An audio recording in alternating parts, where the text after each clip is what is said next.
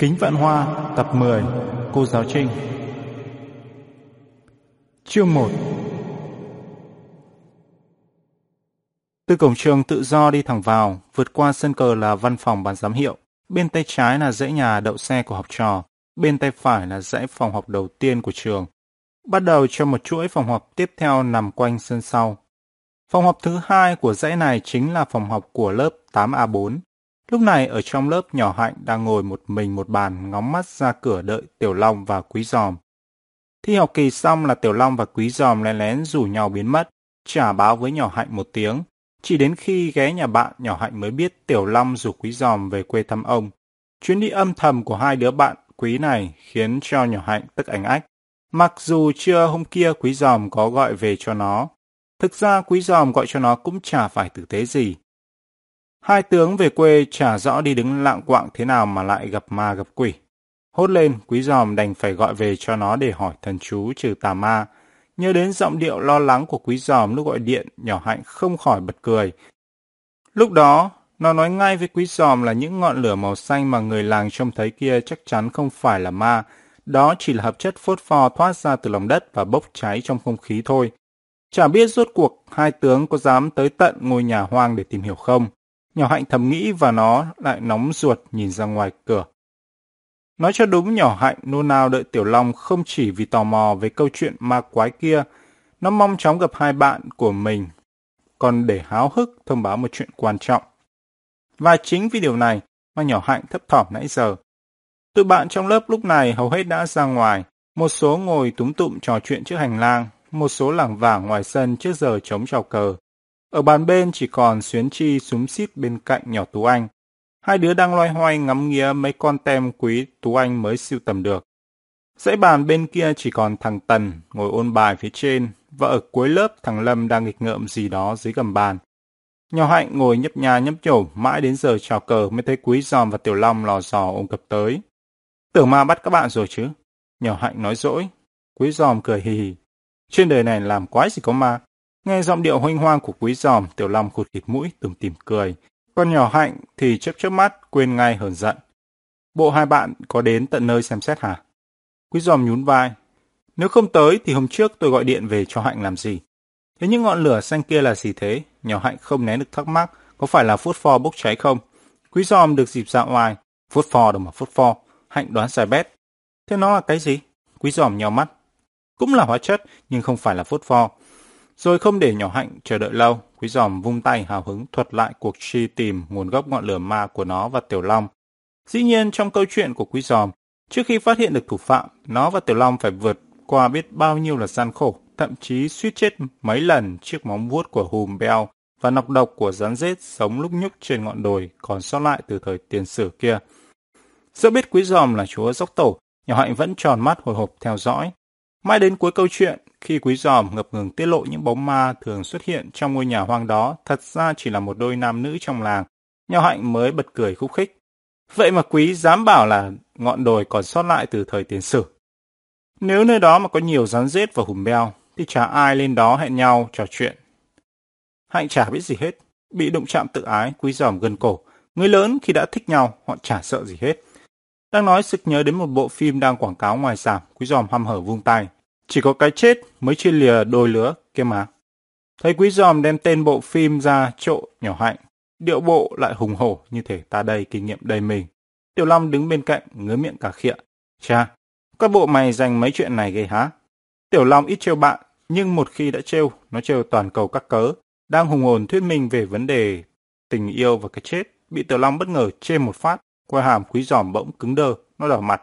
Tao, ừ, tao, May làm sao đúng lúc đó tiếng trống báo hiệu chào cờ bỗng vang lên. Nếu không, chả biết quý giòm sẽ tào tào đến bao giờ. Quý giòm không chỉ gặp may mỗi một lần. Cái may thứ hai là khi chào cờ vô, nhỏ hạnh dường như quên béng mất những lời vung vít vừa rồi của bạn. Như đã nói ở trên, sáng nay nhỏ hạnh nóng lòng đợi Tiểu Long và quý giòm vì một lý do nghiêm trọng hơn, việc dò hỏi tin tức mấy con ma trên đồi cắt cỏ kia nhiều. Vì vậy, tiết sinh hoạt lớp đầu tuần vừa bắt đầu được ít phút, nhỏ hạnh liền nghiêng đầu về phía quý giòm thì thầm. Quý thấy trong lớp mình có chuyện gì lạ không? Câu hỏi bất thần của nhỏ hạnh làm quý giòm ngớ ra một lúc, rồi nó lắc đầu. Có gì lạ đâu. Nhỏ hạnh khẽ liếc lên bảng cô Trinh ấy. Nghe nhỏ hạnh gợi ý, quý giòm tò mò đưa mắt lên nhìn. Cô Trinh dạy môn văn đồng thời là chủ nhiệm lớp 8A4. Cô có dáng người hơi gầy, đôi mắt thỉnh thoảng ánh lên vẻ buồn bã kín đáo. Nhưng lúc nào cũng tận tụy với học trò, đặc biệt cô là một người giáo viên dạy văn hoạt bát và duyên dáng nhất trường. Tất nhiên bọn quý giòm có thể lờ mờ đoán ra nỗi buồn của cô. Nhỏ Hạnh là học sinh xuất sắc môn văn, được cô Trinh rất cưng. Nó thường đến nhà cô chơi và nhờ nhỏ Hạnh kể lại. Tiểu Long và Quý Giòm mới biết chồng cô đã mất cách đây 6 năm vì một cơn bạo bệnh. Hiện nay, một nách hai con. Cuộc sống của cô khá gian nan, chật vật. Nhỏ Hạnh bảo, có lẽ vì vậy mà sắc diện cô kém vui tươi. Chỉ khi lên lớp dạy dỗ bọn mình, cô mới trở nên vui vẻ và sinh động thôi. Dĩ nhiên, Tiểu Long và Quý Giòm đồng ý ngay với nhận xét của nhỏ Hạnh. Một khi nhà thông thái đã phán thì khó mà sai được. Nhưng hôm nay, Nom Cô Trinh có vẻ là lạ so với ngày thường. Cô ít nói ít cười, đôi mày chốc chốc lại nhíu lại như đang phiền muộn điều chi. Vừa vào lớp, cô chỉ thông báo qua loa các kế hoạch trong tuần như dặn dò học sinh phải đi học đều sau kỳ thi, phải đeo phù hiệu, khăn quàng, nhớ mặc đồng phục và nhất là không được mất trật tự khi chuyển tiết để học các môn thể dục, kỹ thuật và nữ công. Cô nói ngắn gọn trong vòng 5 phút, sau đó nhanh chóng giao việc điều hành lớp cho ban cán sự.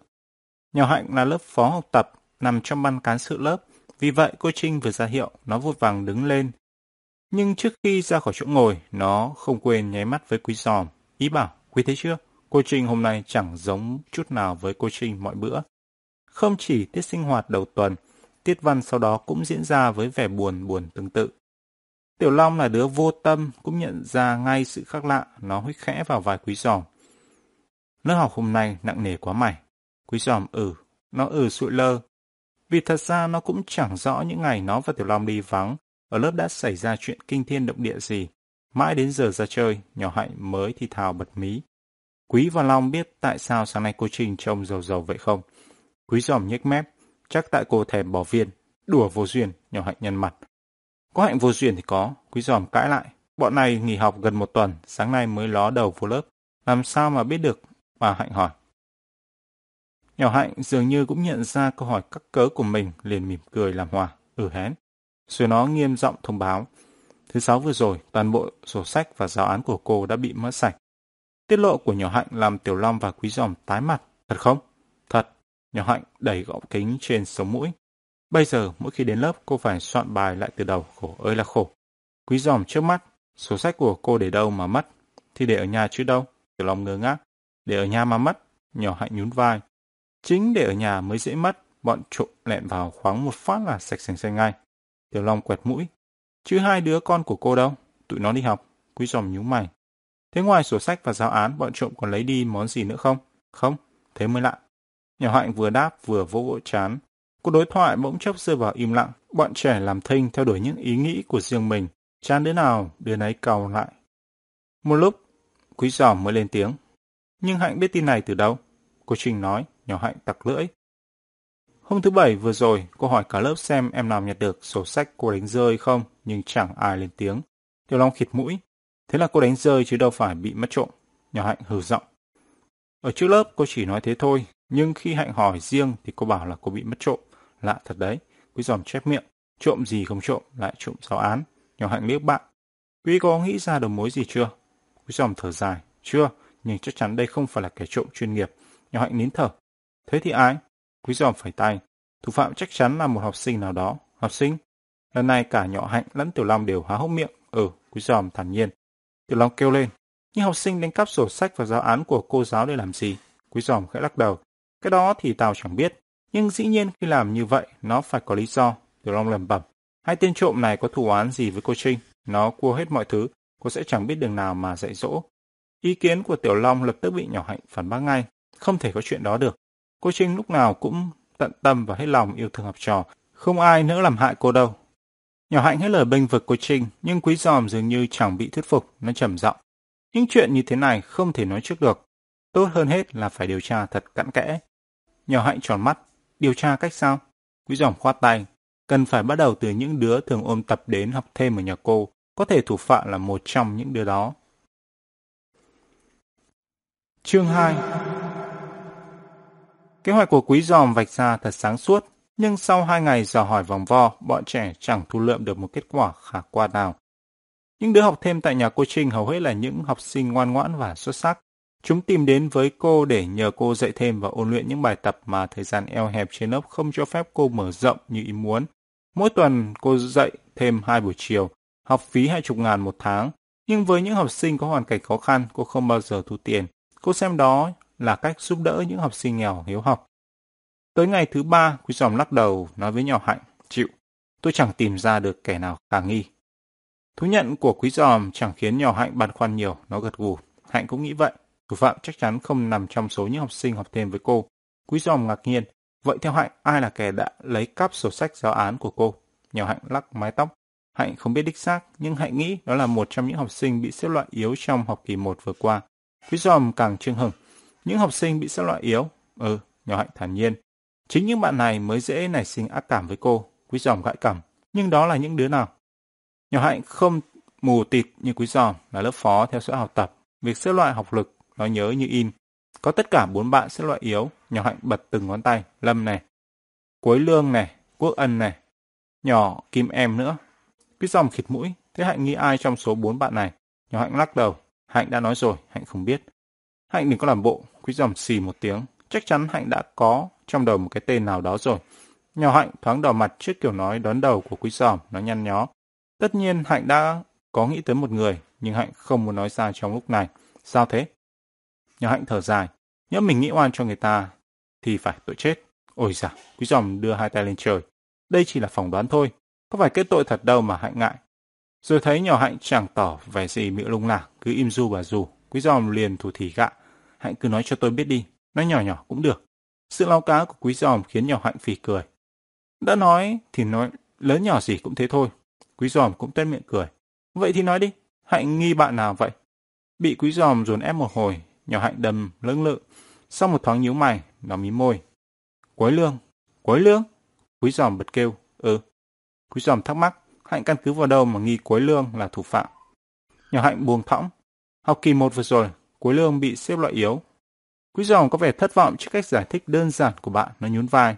Thế nhưng đứa khác cũng bị xếp loại yếu vậy. Sao Hạnh không nghi thằng Lâm, thằng Quốc Ân hay nhỏ Kim Em? Nhỏ Hạnh giáo hoành. Nhưng Quế Lương bị xếp loại yếu là do môn văn của cô Trinh. Điểm trung bình học kỳ của Quế Lương là 5,5. Nhưng vì môn văn chỉ được 3,4 nên bị đánh tụt xuống loại yếu. Có thể vì vậy mà nó cay cú cô Trinh. Lần này những tư liệu của nhỏ Hạnh cung cấp đã thuyết phục được quý giòm. Nó gật gù. Ừ, có thể lắm. Có một điểm khả nghi nữa, nhỏ hạnh tặc lưỡi. Từ hôm cô Trinh bị mất trộm đến nay, Quý Lương không hề đến lớp. Nhận xét của nhỏ hạnh làm quý giòm giật thót. Nó quay phát người lại phía sau, quả nhiên sẽ bàn chót chỉ có thằng Lâm và nhỏ Bội Linh. Chỗ ngồi thường ngày của Quế Lương bị bỏ trống, Quý giòm lẩm bẩm, như vậy đích thị là Quế Lương rồi. Tiểu Long ngồi bên tay phải Quý giòm, từ đầu đến cuối mải lầm nhầm ôn bài sử cho tiết sau nên không để ý đến cuộc đối đáp của hai bạn mình. Nhưng đến khi thuộc xong, vừa gấp tập lại định nhét vào ngăn bàn, nó chợt nghe Quý Giòm lầm rầm liền quay sang. Thằng Quế Lương sao? Quý Giòm hạ giọng. Tao và Hạnh nghi nó lấy cắp cuốn sổ của cô Trinh. Mặt Tiểu Long lập tức thuẫn ra. Sao tụi mày biết? Chiếc cặp mắt dương tròn như mắt ếch của thằng mập. Quý Giòm chẳng còn cách nào khác hơn là nhăn nhó kể lại từ đầu. Tiểu Long đầu óc vốn đơn giản, nghe xong, nó chẳng nghĩ ngợi gì sâu xa, bộp chộp hiến kế ngay. Vậy tụi mình đi báo với cô Trinh. Báo thế quái nào được mà báo, Quý Giòm gắt. Cô hỏi chứng cớ đâu, mình lấy gì mà đưa ra. Cần gì chứng cớ? Tiểu Long vẫn bướng bỉnh. Nếu cô biết thủ phạm là thằng cuối Lương, cô sẽ có cách bắt nó thú nhận. Và thế là cô sẽ thu hồi lại được những thứ đã mất. Thế Tiểu Long cứ khăng khăng đòi báo cô Trinh, Quý Giòm đã định sừng cổ. Nhưng nói chưa kịp sừng cổ, thì nhỏ hạnh đã chen ngang. Long nói phải đấy, bọn mình nên báo cho cô Trinh biết. Bị hai mũi giáp công, Quý Giòm đầm nóng gáy. Nó trợn mắt nhìn nhỏ hạnh. Hạnh có điên không? Chả điên tí nào cả. Nhỏ hạnh trả lời bằng giọng điềm nhiên. hãy nghĩ nếu cô trình biết, cô sẽ đỡ lo lắng và sớm muộn gì cô cũng sẽ nghĩ ra giải pháp thu hồi lại sổ sách và giáo án của mình. Quý giòm chỉ quen bắt nạt Tiểu Long. Với nhà thông thái hạnh, trong 10 cuộc đụng độ thì nó đã chịu lép đến 9. Lúc này cũng vậy, giọng nó bỗng chốc sụi lơ. Báo thì báo. Hôm đó lớp 8A4 không có tiết văn nên phải đợi đến giờ ra về, quý giòm mới gặp cô Trình được. Cô vừa dắt xe ra khỏi cổng, chưa kịp ngồi lên yên, bọn trẻ đã chờ tới ngay. Cô ơi cô! Nhỏ hạnh cất tiếng gọi, Cô Trinh quay lại và thấy ba đứa trẻ đứng sát ngay sau lưng. Mặt mày đứa nào đứa nấy lộ vẻ căng thẳng. Gì thế các em? Cô hỏi. Nhỏ Hạnh ngầm ngừng. Tụi em có chuyện này muốn nói với cô. Em nói đi, nhận ra vẻ nghiêm trọng trên gương mặt các học trò mình, cô mỉm cười ra ý khuyến khích. Nhưng vẻ dễ dãi và nụ cười thân thiện của cô chẳng giúp nhỏ Hạnh bớt lúng túng chút nào. Nó cứ ngắc ngà ngắc ngứ, em, em. Cô dịu dàng đặt tay lên vai đứa học trò bé bỏng. Em sao? Cảm thấy sự ấm áp từ bàn tay cô, nhỏ Hạnh bình tĩnh hơn, nói trước mắt. Tụi em đã đoán ra bạn nào lấy trộm sổ sách của cô. Cô Trinh tỏ vẻ bất ngờ trước câu nói của nhỏ Hạnh. Bạn nào thế? Đã định báo với cô nhưng tới phút chót không hiểu sao nhỏ Hạnh lại đâm ra ngần ngừ. Thế vậy Quý Giòm liền phật miệng. Thưa cô, bạn Cối Lương ạ. Bạn Cối Lương? Cô Trinh kêu lên, giọng không giấu vẻ sửng sốt. Quý Giòm gật đầu. Đúng là bạn ấy ạ. Sao các em biết? Cô Trinh hỏi lại, mặt vẫn chưa hết bàng hoàng. Quý Giòm gãi gáy. Thưa cô, tụi em đoán ạ. Ồ, là thế. Thú nhận của Quý Giòm khiến cô Trinh thở phào và cô nói giọng nhẹ nhõm. Nhưng chuyện như thế này không thể đoán càn được. Nếu không có chứng cớ thì các em không nên nghi oan cho bạn. Lời nói hàm ý trách móc của cô làm bọn trẻ đỏ mặt, quý giòm vùng kêu lên ấm ức. Thưa cô, tụi em không đoán cản đâu ạ, tụi em đã suy xét kỹ lưỡng. Lúc này cô Trinh đã lấy vẻ thư thái, điệu bộ hăm hở của quý giòm khiến cô phải cố lắm mới khỏi phỉ cười. Cô nhắm mắt nhìn nó, thế em suy xét như thế nào? Tất nhiên quý giòm không đọc được ý nghĩ của cô giáo, thế cô quan tâm, nó hùng hồn trình bày. Thưa cô, từ ngày mất sổ sách đến nay, bạn Quế Lương không dám đến lớp ạ. Sao em biết bạn Quế Lương không dám đến lớp? Cô Trinh nhẹ nhàng hỏi lại, thế nhớ bạn ấy bận chuyện gì hoặc đang ốm thì sao? Câu hỏi vặn của cô Trinh làm quý giòm chết đứng, mặt nó đỏ như nằm đến tội. Thế vậy nhỏ hạnh liền vội vàng lên tiếng cứu bồ. Thưa cô, còn một điểm đáng nghi nữa ạ. Ôi chà, lại còn thế nữa. Cô Trinh vờ dùn vai. Thế em tìm thấy điểm đáng nghi gì nữa thế? bạn nhỏ hạnh vẫn nghiêm trang. Thưa cô, học kỳ một vừa rồi, bạn Quý Lương bị xếp loại yếu ạ. Cô trình tròn mắt. Thế thì sao? Có gì đáng nghi trong chuyện này đâu. Nhỏ hạnh bối rối đầy gọng kính. Nó nói một cách khó khăn. Nhưng bạn ấy bị xếp loại yếu là vì môn văn của cô ạ. Đến đây thì cô trình bắt đầu hiểu ra. Cô khẽ à một tiếng và gật gù. Chính vì vậy mà các em nghi ngờ bạn Quế Lương là thủ phạm. Cô Trinh hỏi bằng giọng dịu dàng, nhưng không hiểu sao Quý Giòm và Nhỏ Hạnh lại cứ có cảm giác như đang nghe một lời của trách nghiêm khắc. Vì vậy không đứa nào dám mở miệng trả lời. Quý Giòm đánh rơi đôi mắt tật liến thoáng hàng ngày. Nó cứ ngọ ngoại đầu và dí dí chân xuống đất. Trong một thoáng bầu không khí bỗng trở nên nặng nề một cách khác thường. Thưa cô, cuối cùng chính Tiểu Long, người chưa hề nói một câu nào từ nãy đến giờ, lên tiếng phá tan sự yên lặng ngột ngạt. Vì biết cô rất lo lắng về chuyện không may vừa rồi, nên hễ bất chợt nghĩ ra một điều gì, tụi em đều nóng lòng báo cho cô biết. Hy vọng cô sẽ nhanh chóng tìm lại được sổ sách của mình. Chứ thật ra tụi em chẳng muốn nghĩ xấu về bạn cuối Lương đâu ạ. Tiểu Long không phải là đứa giỏi mồm mép. Nó chỉ nghĩ sao nói vậy, và hôm nay nó nói vậy, nghe được quá xác Thấy tâm trạng của mình được thằng bạn lù khù tự dưng thông minh đột xuất nãy giờ sẽ bài hộ, nhỏ hạnh và quý giòm thầm cảm ơn nó không để đâu cho hết. Ngay cả cô Trinh cũng không nén được cảm động trước lời lẽ mộc mạc chân thành của Tiểu Long. Cô nhìn ba học trò trước mặt bằng ánh mắt chiều mến và nói giọng âu yếm. Cô rất cảm ơn các em. Nói xong cô quay mặt đi chỗ khác như để che giấu cảm xúc của mình. Một lát sau cô quay lại giọng thoát trở lên nghiêm nghị. Nhưng dù sao cô vẫn nghĩ các em nên dồn tâm trí vào chuyện bài vở hơn là vào các chuyện khác. Đừng lo cho cô, cô tin là mình có thể tự xoay sở được. Lần này bọn quý giòm chưa kịp nói một tiếng nào thì cô đã nhoẻn miệng cười và ngồi lên yên thong thả đạp xe đi. Chương 3 Tiểu Long đứng ngẩn người nhìn theo cô Trinh, mãi đến khi chiếc xe đạp của cô mất hút sau một khúc ngoặt, nó mới quay sang quý giòm ngớ ngác hỏi, bây giờ sao? Sao là sao? Tiểu Long thu nắm tay quẹt mũi. Cô đã nói vậy, tụi mình có nên tiếp tục tìm thủ phạm dùm cô nữa không? Cô nói vậy để tụi mình yên tâm thôi, cô chẳng thể xoay sở được đâu. Quý giòm đượm lo âu. Quý nói đúng đấy, nhỏ hạnh đồng tình ngay, thậm chí năm nó còn lo lắng hơn quý giòm. Không có giáo án, chắc chắn cô sẽ gặp rất nhiều khó khăn khi lên lớp. Đó là chưa kể, ngay cả sổ ghi điểm cũng bị trộm mất. Tiết lộ của nhỏ hạnh làm tiểu long giật bắn, bỏ sư rồi. Thế thì lấy gì cộng điểm cuối tháng? Quý dòng nhún vai. Bây giờ chỉ còn cách hỏi từng đứa và mong tụi nó tự giác báo thành thật thôi. Khó lắm, Tiểu Long bắt đầu. Sẽ có những đứa bị điểm kém nhân cơ hội này tăng điểm của mình lên. Và có tài thánh cô mới hỏng phát giác được. Quý dòng cụt khịt mũi. Trong đó không có mày đấy chứ. Quý dòng thình lình kêu tủ đứng vào miệng. Tiểu Long bị đỏ mặt. Định ngoa mồm trả đũa. Nhưng nó chưa kịp hé môi đã nghe nhỏ hạnh dầu dĩ thở dài.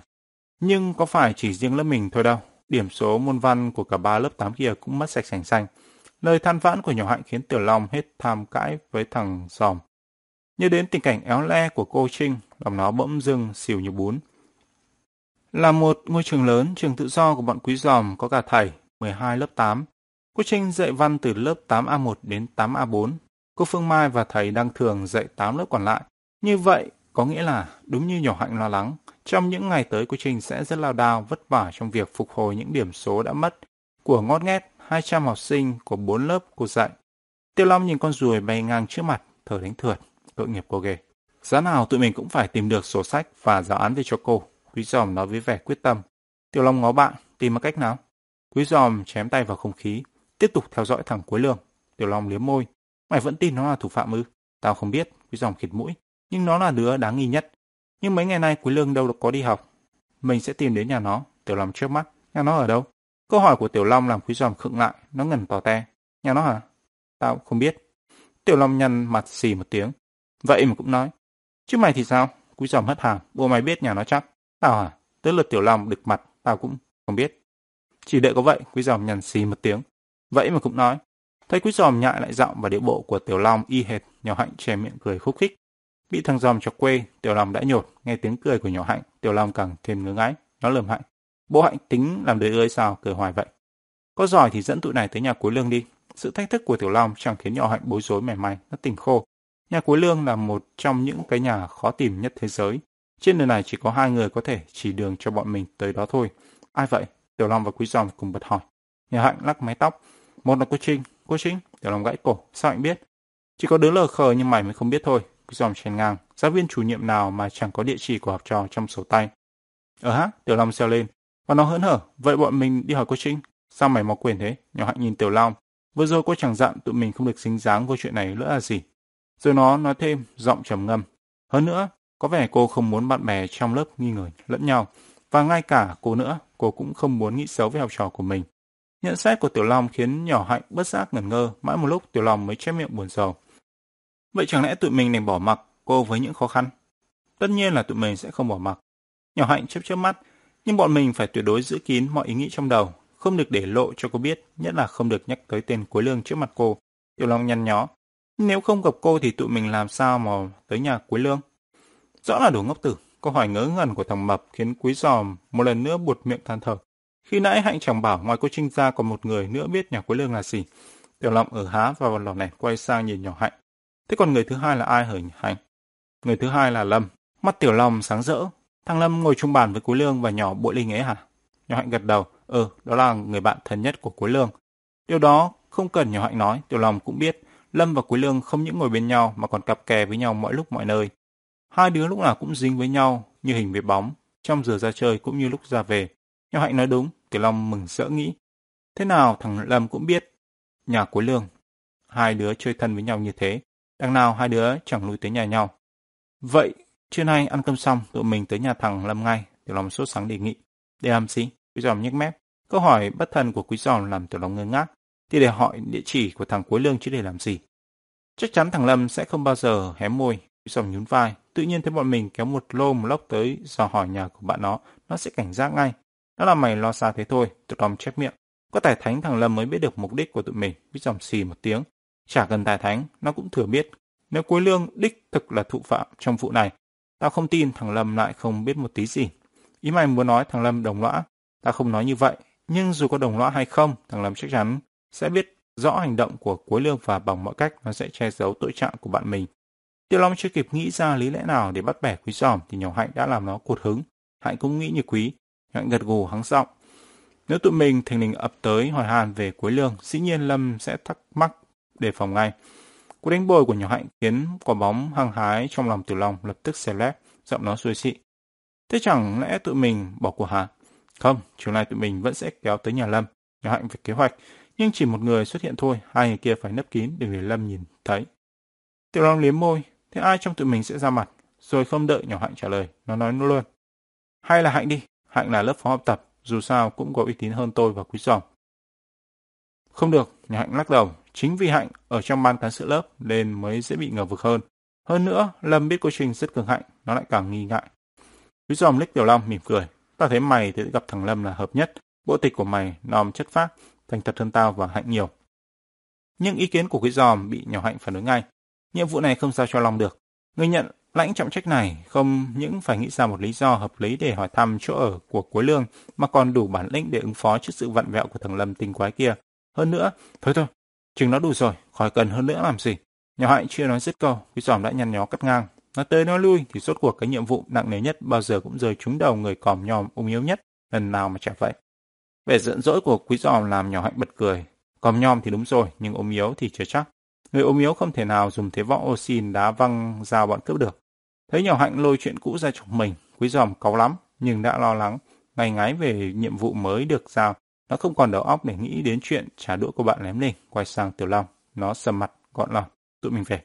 Chiều mấy giờ đi? Nhỏ hạnh quýnh cứu kêu lên. Quý giòm đáp, đầu không ngoảnh lại. Sáu giờ ghé nhà tôi nhé. Tới trễ tụi này không đợi đâu. Biết quý giòm còn quạo, nhỏ hạnh tủm tìm cười và quay mình xào bước. Chương 4 cho xe chạy sát lề, cô Trinh khoan thai cuồng chân dưới bóng mát của những tán cây bên đường. Đó là cách tránh nắng quen thuộc của cô những chưa đi dạy về. Hai đứa học trò lớp bán chú chưa ở lại luôn tại trường, nên cô cũng chẳng vội vã gì. Mồ hôi lấm tấm trên trán, cô đạp từng vòng xe một cách chậm rãi, cố thả lỏng các cơ bắp để cơ thể được thư giãn sau những giờ dậy căng thẳng, đôi chân hầu như đứng suốt buổi sáng trước bảng đen. Gần tới nhà cô ghé vào xe bánh mì đầu đường mua một ổ bánh mì thịt 2.000. Đó là bữa trưa của cô. Chỉ buổi tối khi các con về đông đủ cô mới phải nấu cơm và làm thức ăn.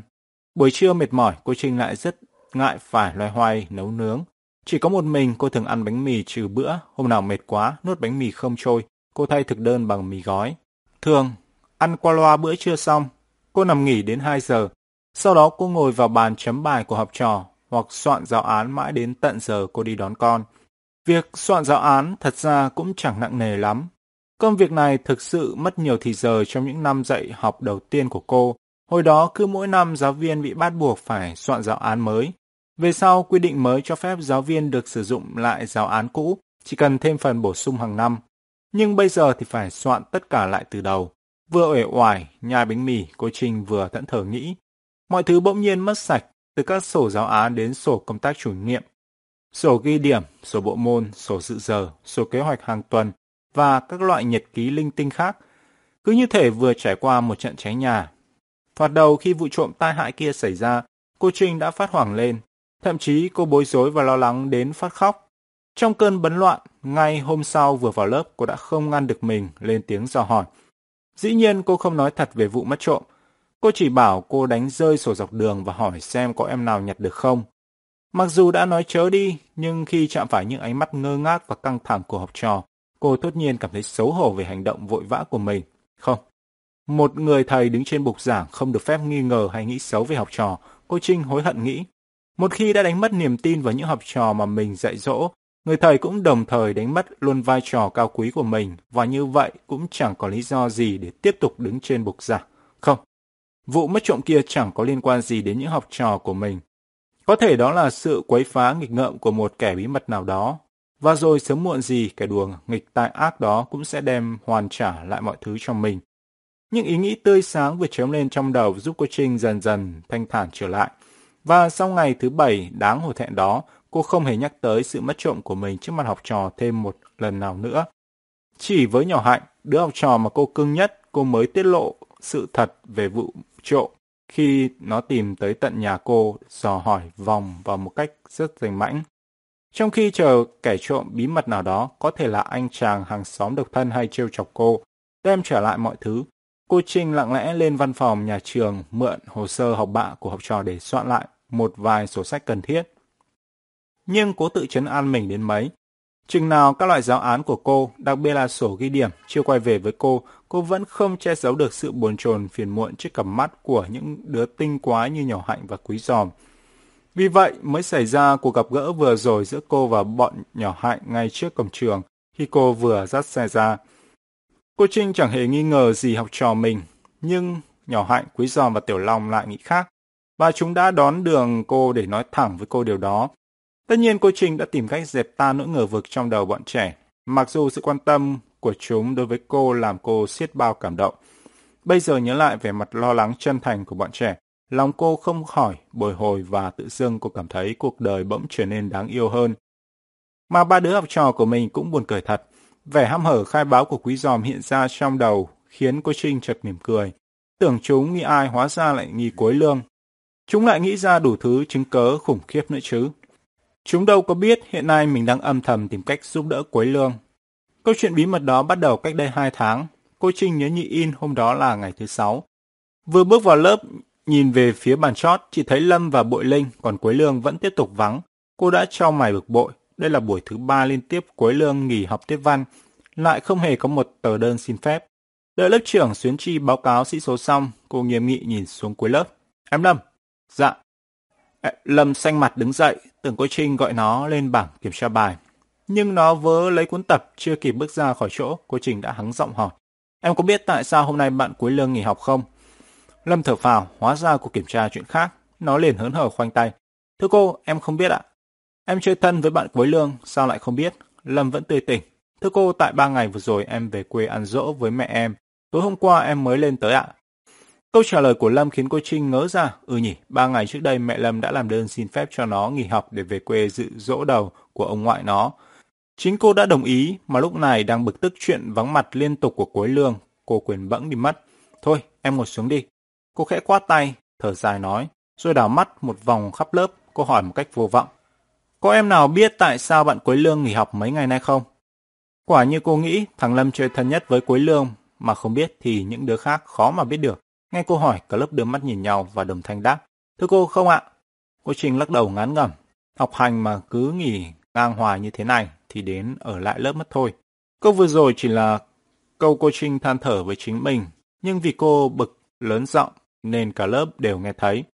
Lớp trưởng Xuyến Chi cảm thấy có trách nhiệm phải báo cáo đầy đủ với cô chủ nhiệm về tình hình học tập của Quế Lương, bèn đứng dậy.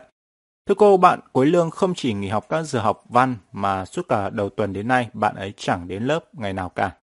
Thông báo của nhỏ Xuyến Chi khiến cô Trinh tròn xoay mắt. Em nói sao? Suốt cả tuần nay bạn Quế Lương không đi học ngày nào? Dạ không phải. Cô Trinh định hỏi tiếp, thế em có biết tại sao không? Nhưng vừa mất máy môi, cô vội im bặt, nhớ là mình vừa hỏi câu đó với cả lớp và chả thu được một tẹo kết quả nào. Cô đành vẫy tay ra hiệu cho nhỏ Xuyến Chi ngồi xuống và tặc lưỡi lật cuốn sổ trước mặt ra chuẩn bị gọi dăm đứa học trò lên kiểm tra bài cũ. Tuy cố tập trung vô bài giảng nhưng suốt buổi dạy hôm đó cô không ngớt băn khoăn về sự nghỉ học bất thường của Quế Lương. Quế Lương thật ra chỉ là một học sinh làng nhàng, chẳng có điểm gì nổi bật ngoài tính ương bướng, dễ tự ái và hay gây gổ với các bạn cùng lớp.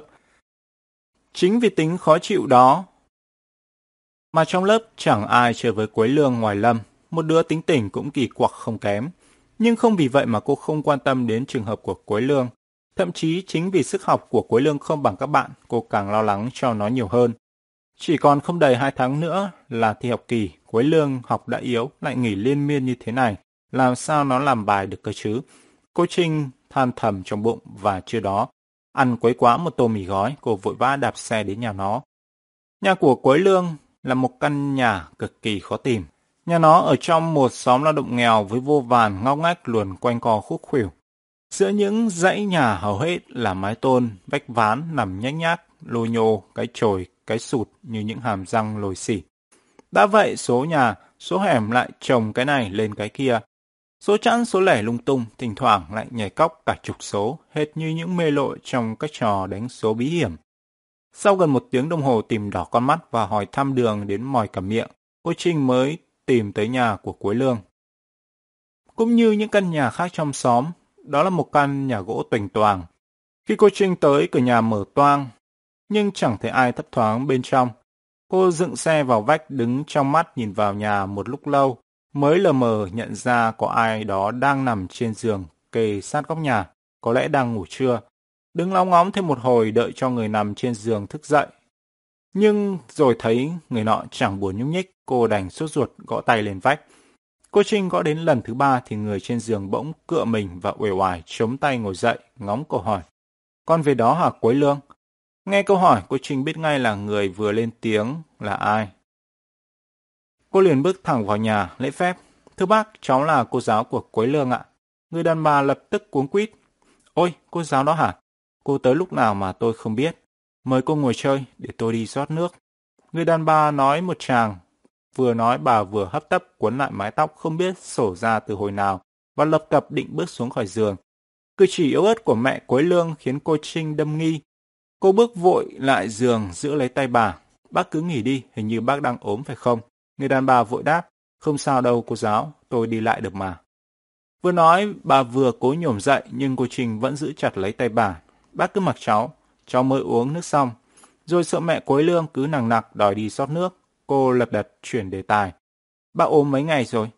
Khoảng gần nửa tháng nay, cô giáo, người đàn bà chép miệng, tôi đi bán mắc mưa. Tưởng cảm xoàng thôi, nào ngờ bị cúm nặng, nằm ly bì mười mấy ngày liền. Nhưng hôm nay đã bớt nhiều rồi, cô giáo. Tới đây thì cô Trinh dần đoán ra nguyên nhân nghỉ học của Quế Lương, cô gật gù giọng thông cảm. Hóa ra suốt tuần qua em Quế Lương phải ở nhà để chăm sóc bác. Nào ngờ mẹ cuối Lương lắc đầu. Không phải đâu cô giáo, nó nghỉ học để đi làm đấy. Mọi ngày tôi vẫn phải gánh xôi chè đi bán để nuôi hai anh em nó. Nhưng từ hôm tôi nằm một chỗ, nó phải đi làm để kiếm tiền mua gạo. Câu trả lời của người đàn bà làm cô Trinh chưng hửng, mặt cô ngơ ngác. Em cuối Lương đi làm, thế em làm gì vậy hả bác?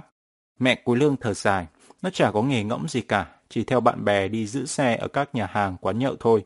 Cô Trinh ngập ngừng đưa mắt nhìn quanh nhà một thoáng rồi hỏi, thế bác trai làm gì hả bác? Ba thằng cuối Lương làm bốc vác ở cảng, nhưng ông đã qua đời cách đây 9-10 năm rồi. Khi ông mất, anh em thằng cuối Lương chừng 2-3 tuổi chừng mấy. Giọng người đàn bà tự nhiên trùm xuống khiến cô Trinh bất giác cảm thấy dây dứt về câu hỏi vụng về của mình. Cô chép miệng giọng áy náy. Cháu xin lỗi bác. Rồi không để người đàn bà kịp lên tiếng, cô liền hỏi sang chuyện khác. Thế bao giờ cuối Lương mới đi học lại hả bác?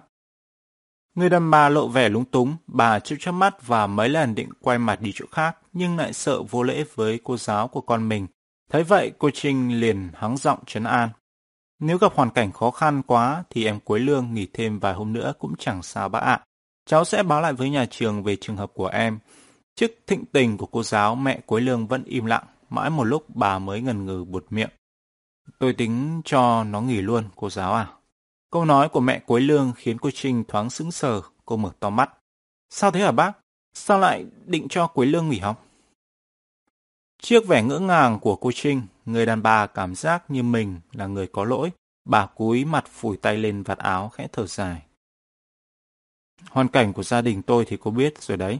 Khó khăn quá, trong khi đó sức khỏe của tôi mỗi ngày một giảm, chẳng biết có đi bán được bao lâu nữa. Nếu thằng Quế Lương không đi làm phụ thêm với tôi, thì có thể cả hai anh em nó phải nghỉ học luôn. Chi bằng cho nó đi làm coi như hy sinh cho thằng em nó được đi học. Rồi sợ cô giáo còn phiền trách về chuyện cuối Lương nghỉ học, bà vội vã nói thêm. Chứ tôi lúc nào chẳng muốn cả hai đứa đều được học hành đến nơi đến chốn. Vợ chồng tôi cả đời vất vả là do ít học. Lẽ nào tôi lại muốn con cái đi vào vết chân của mình? Cô Trinh lộ vẻ buồn buồn trước những lời bộc bạch tâm sự của người đàn bà nghèo khổ đang ngồi thư ra vì bất lực kia. Trước nay cô vẫn xem cuối lương như những học trò bình thường khác. Cô chẳng có cảm tình đặc biệt gì với nó, nếu không muốn nói là thỉnh thoảng bực mình vì những trò nghịch ngợm hoặc gây gổ do nó khởi xướng trong lớp học. Nhưng từ khi đối diện và trò chuyện với nghề mẹ của cuối Lương, lòng cô không khỏi bần thần sao xuyến lạ lùng thay. Hoàn cảnh của người đàn bà tội nghiệp kia giống như tạc hoàn cảnh của cô. Cũng mất chồng khi con còn nhỏ, cũng tần tảo vất vả một nách hai con, cũng tay trèo tay chống một mình bươn trải giữa cuộc đời, cũng hy vọng đặt toàn bộ niềm tin và hy vọng vào tương lai của những đứa con sớm một cô cha. Sống một mình cô đã trải qua không biết bao nhiêu khó khăn, nhọc nhằn và cho đến trước khi gặp mẹ cuối Lương, cô tưởng không có ai lận đận hơn mình. Hóa ra không phải thế, cuộc đời của người đàn bà đang ngồi trước mặt cô kia, xem ra còn lao đao sóng gió hơn cô nhiều. Không nên cho Quế Lương nghỉ học bác à? Cuối cùng cô nói sau một thoáng trầm ngâm, cháu sẽ bàn chuyện này với ban giám hiệu và cháu tin rằng nhà trường sẽ có cách giúp đỡ gia đình ta. Đôi mắt người đàn bà mừng rỡ xen lẫn nghi hoặc. Nhà trường giúp đỡ được sao, cô giáo? Cô Trinh mỉm cười. Cháu nghĩ là nhà trường sẽ có cách. Trước nay cũng không hiếm em rơi hoàn cảnh như quấy Lương, nhưng rốt cuộc vẫn được nhà trường giúp đỡ để tiếp tục học tập, bác cứ yên tâm. Sự khẳng định của cô khiến mẹ quấy Lương thôi ngay ngờ vực. Bà hớn hở, nói giọng tin cậy. Thế thì mẹ con tôi đội ơn cô giáo quá. Bác đừng nên khách sáo, cô Trinh đỏ mặt ngắt lời, đây chỉ là trách nhiệm của cháu thôi. Đang nói cô bỗng nhíu mày lại. Nhưng cháu có một đề nghị nho nhỏ này với bác, rồi không đợi người đàn bà hỏi lại, cô tiếp ngay. Tất cả những chuyện này, theo ý cháu, bác không nên để cho cuối Lương biết. Sao thế hả cô giáo? Người đàn bà có vẻ phân vân. Cũng chẳng có gì quan trọng, cô Trinh ôn tồn giải thích. Nhưng tính cuối Lương giàu tự ái, nếu biết chuyện này, sợ rằng em sẽ suy nghĩ này nọ không hay. Cô Trinh cảm thấy ngần ngại khi phải nhận xét về đứa con trước mặt mẹ. Nhưng người đàn bà nhanh chóng đồng tình ngay. Cô nói phải đó, cô giáo. Tính thằng cuối Lương tôi biết, nó hay tự ái lắm. Được rồi, tôi sẽ hứa với cô giáo, không nói gì với nó. Rồi chợt nghĩ ra một chuyện, bà cẩn thận dặn. Mai mốt cô giáo có đến gặp tôi, cô không cần phải đến thằng nhà. Cô cứ ghé nhà bà Ban bán cháo lòng đầu hẻm. Nhờ bà vào kêu tôi ra, đến nhà rồi gặp thằng cuối Lương sớ dớ đâu đó là hết mong giấu giếm cô giáo.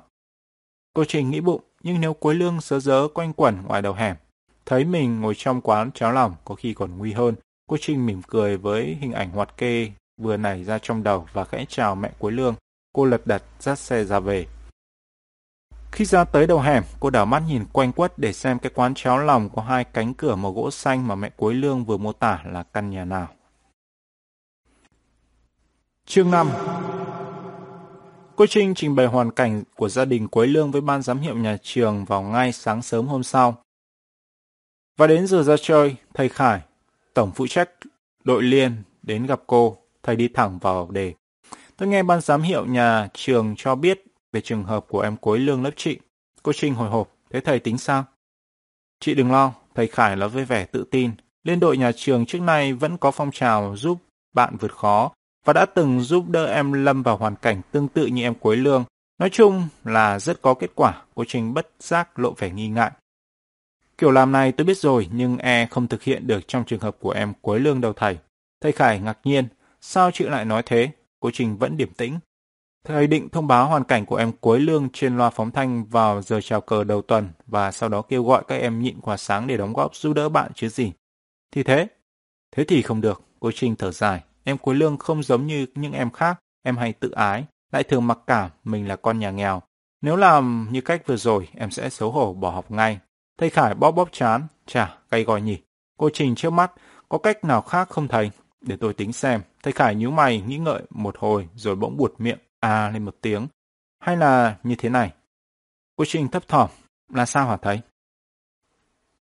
Vận động các em đóng góp như trước nay, thầy Khải mua tay, nhưng thay vì thông báo trên loa, thì bên chỉ huy liên đội sẽ thông báo miệng xuống từng chi đội của tất cả các lớp. Trong khi thầy Khải đang hân hoan trình bày kế hoạch đầy sáng tạo của mình thì cô Trinh vẫn buồn so. Đợi thầy nói xong, cô khẽ lắc đầu. Không được. Thầy ơi, cách này cũng không được. Thầy Khải gãi đầu. Mình có thông báo trên loa đâu. Thông báo trên loa hay không, thông báo trên loa cũng thế thôi, cô Trinh thở dài. Hễ vận động quyên góp là thế nào em cuối lường cũng biết. Tôi muốn làm sao giúp đỡ em mà em chẳng hay biết chút gì kia. Yêu cầu của cô Trinh khó đến mức thầy Khải tặc tặc lưỡi và ngẩn người ra mất một lúc. Không còn cách nào khác sao thầy? Cô Trinh hỏi, không giấu vẻ nôn nóng và lo âu. Cách thì vẫn có, thầy Khải nhún vai. Nhưng cách này thì chẳng liên quan gì đến phong trào giúp bạn vượt khó của liên đội. Giọng thầy Khải có vẻ kém hào hứng vì trong cái cách của thầy Khải sắp nói ra. Đội thiếu niên của thầy chẳng được trực tiếp góp phần vào việc giúp đỡ bạn. Nhưng cô Trinh vô tình không chú ý đến điều đó. Nghe nói có cách, mắt cô Trinh mở to. Thầy nói đi, cách gì vậy? Thầy Khải che miệng. Nhờ hội phụ huynh giúp đỡ, Cô Trinh nghe như có một luồn điện xẹt ngang đầu mình. Tệ thật.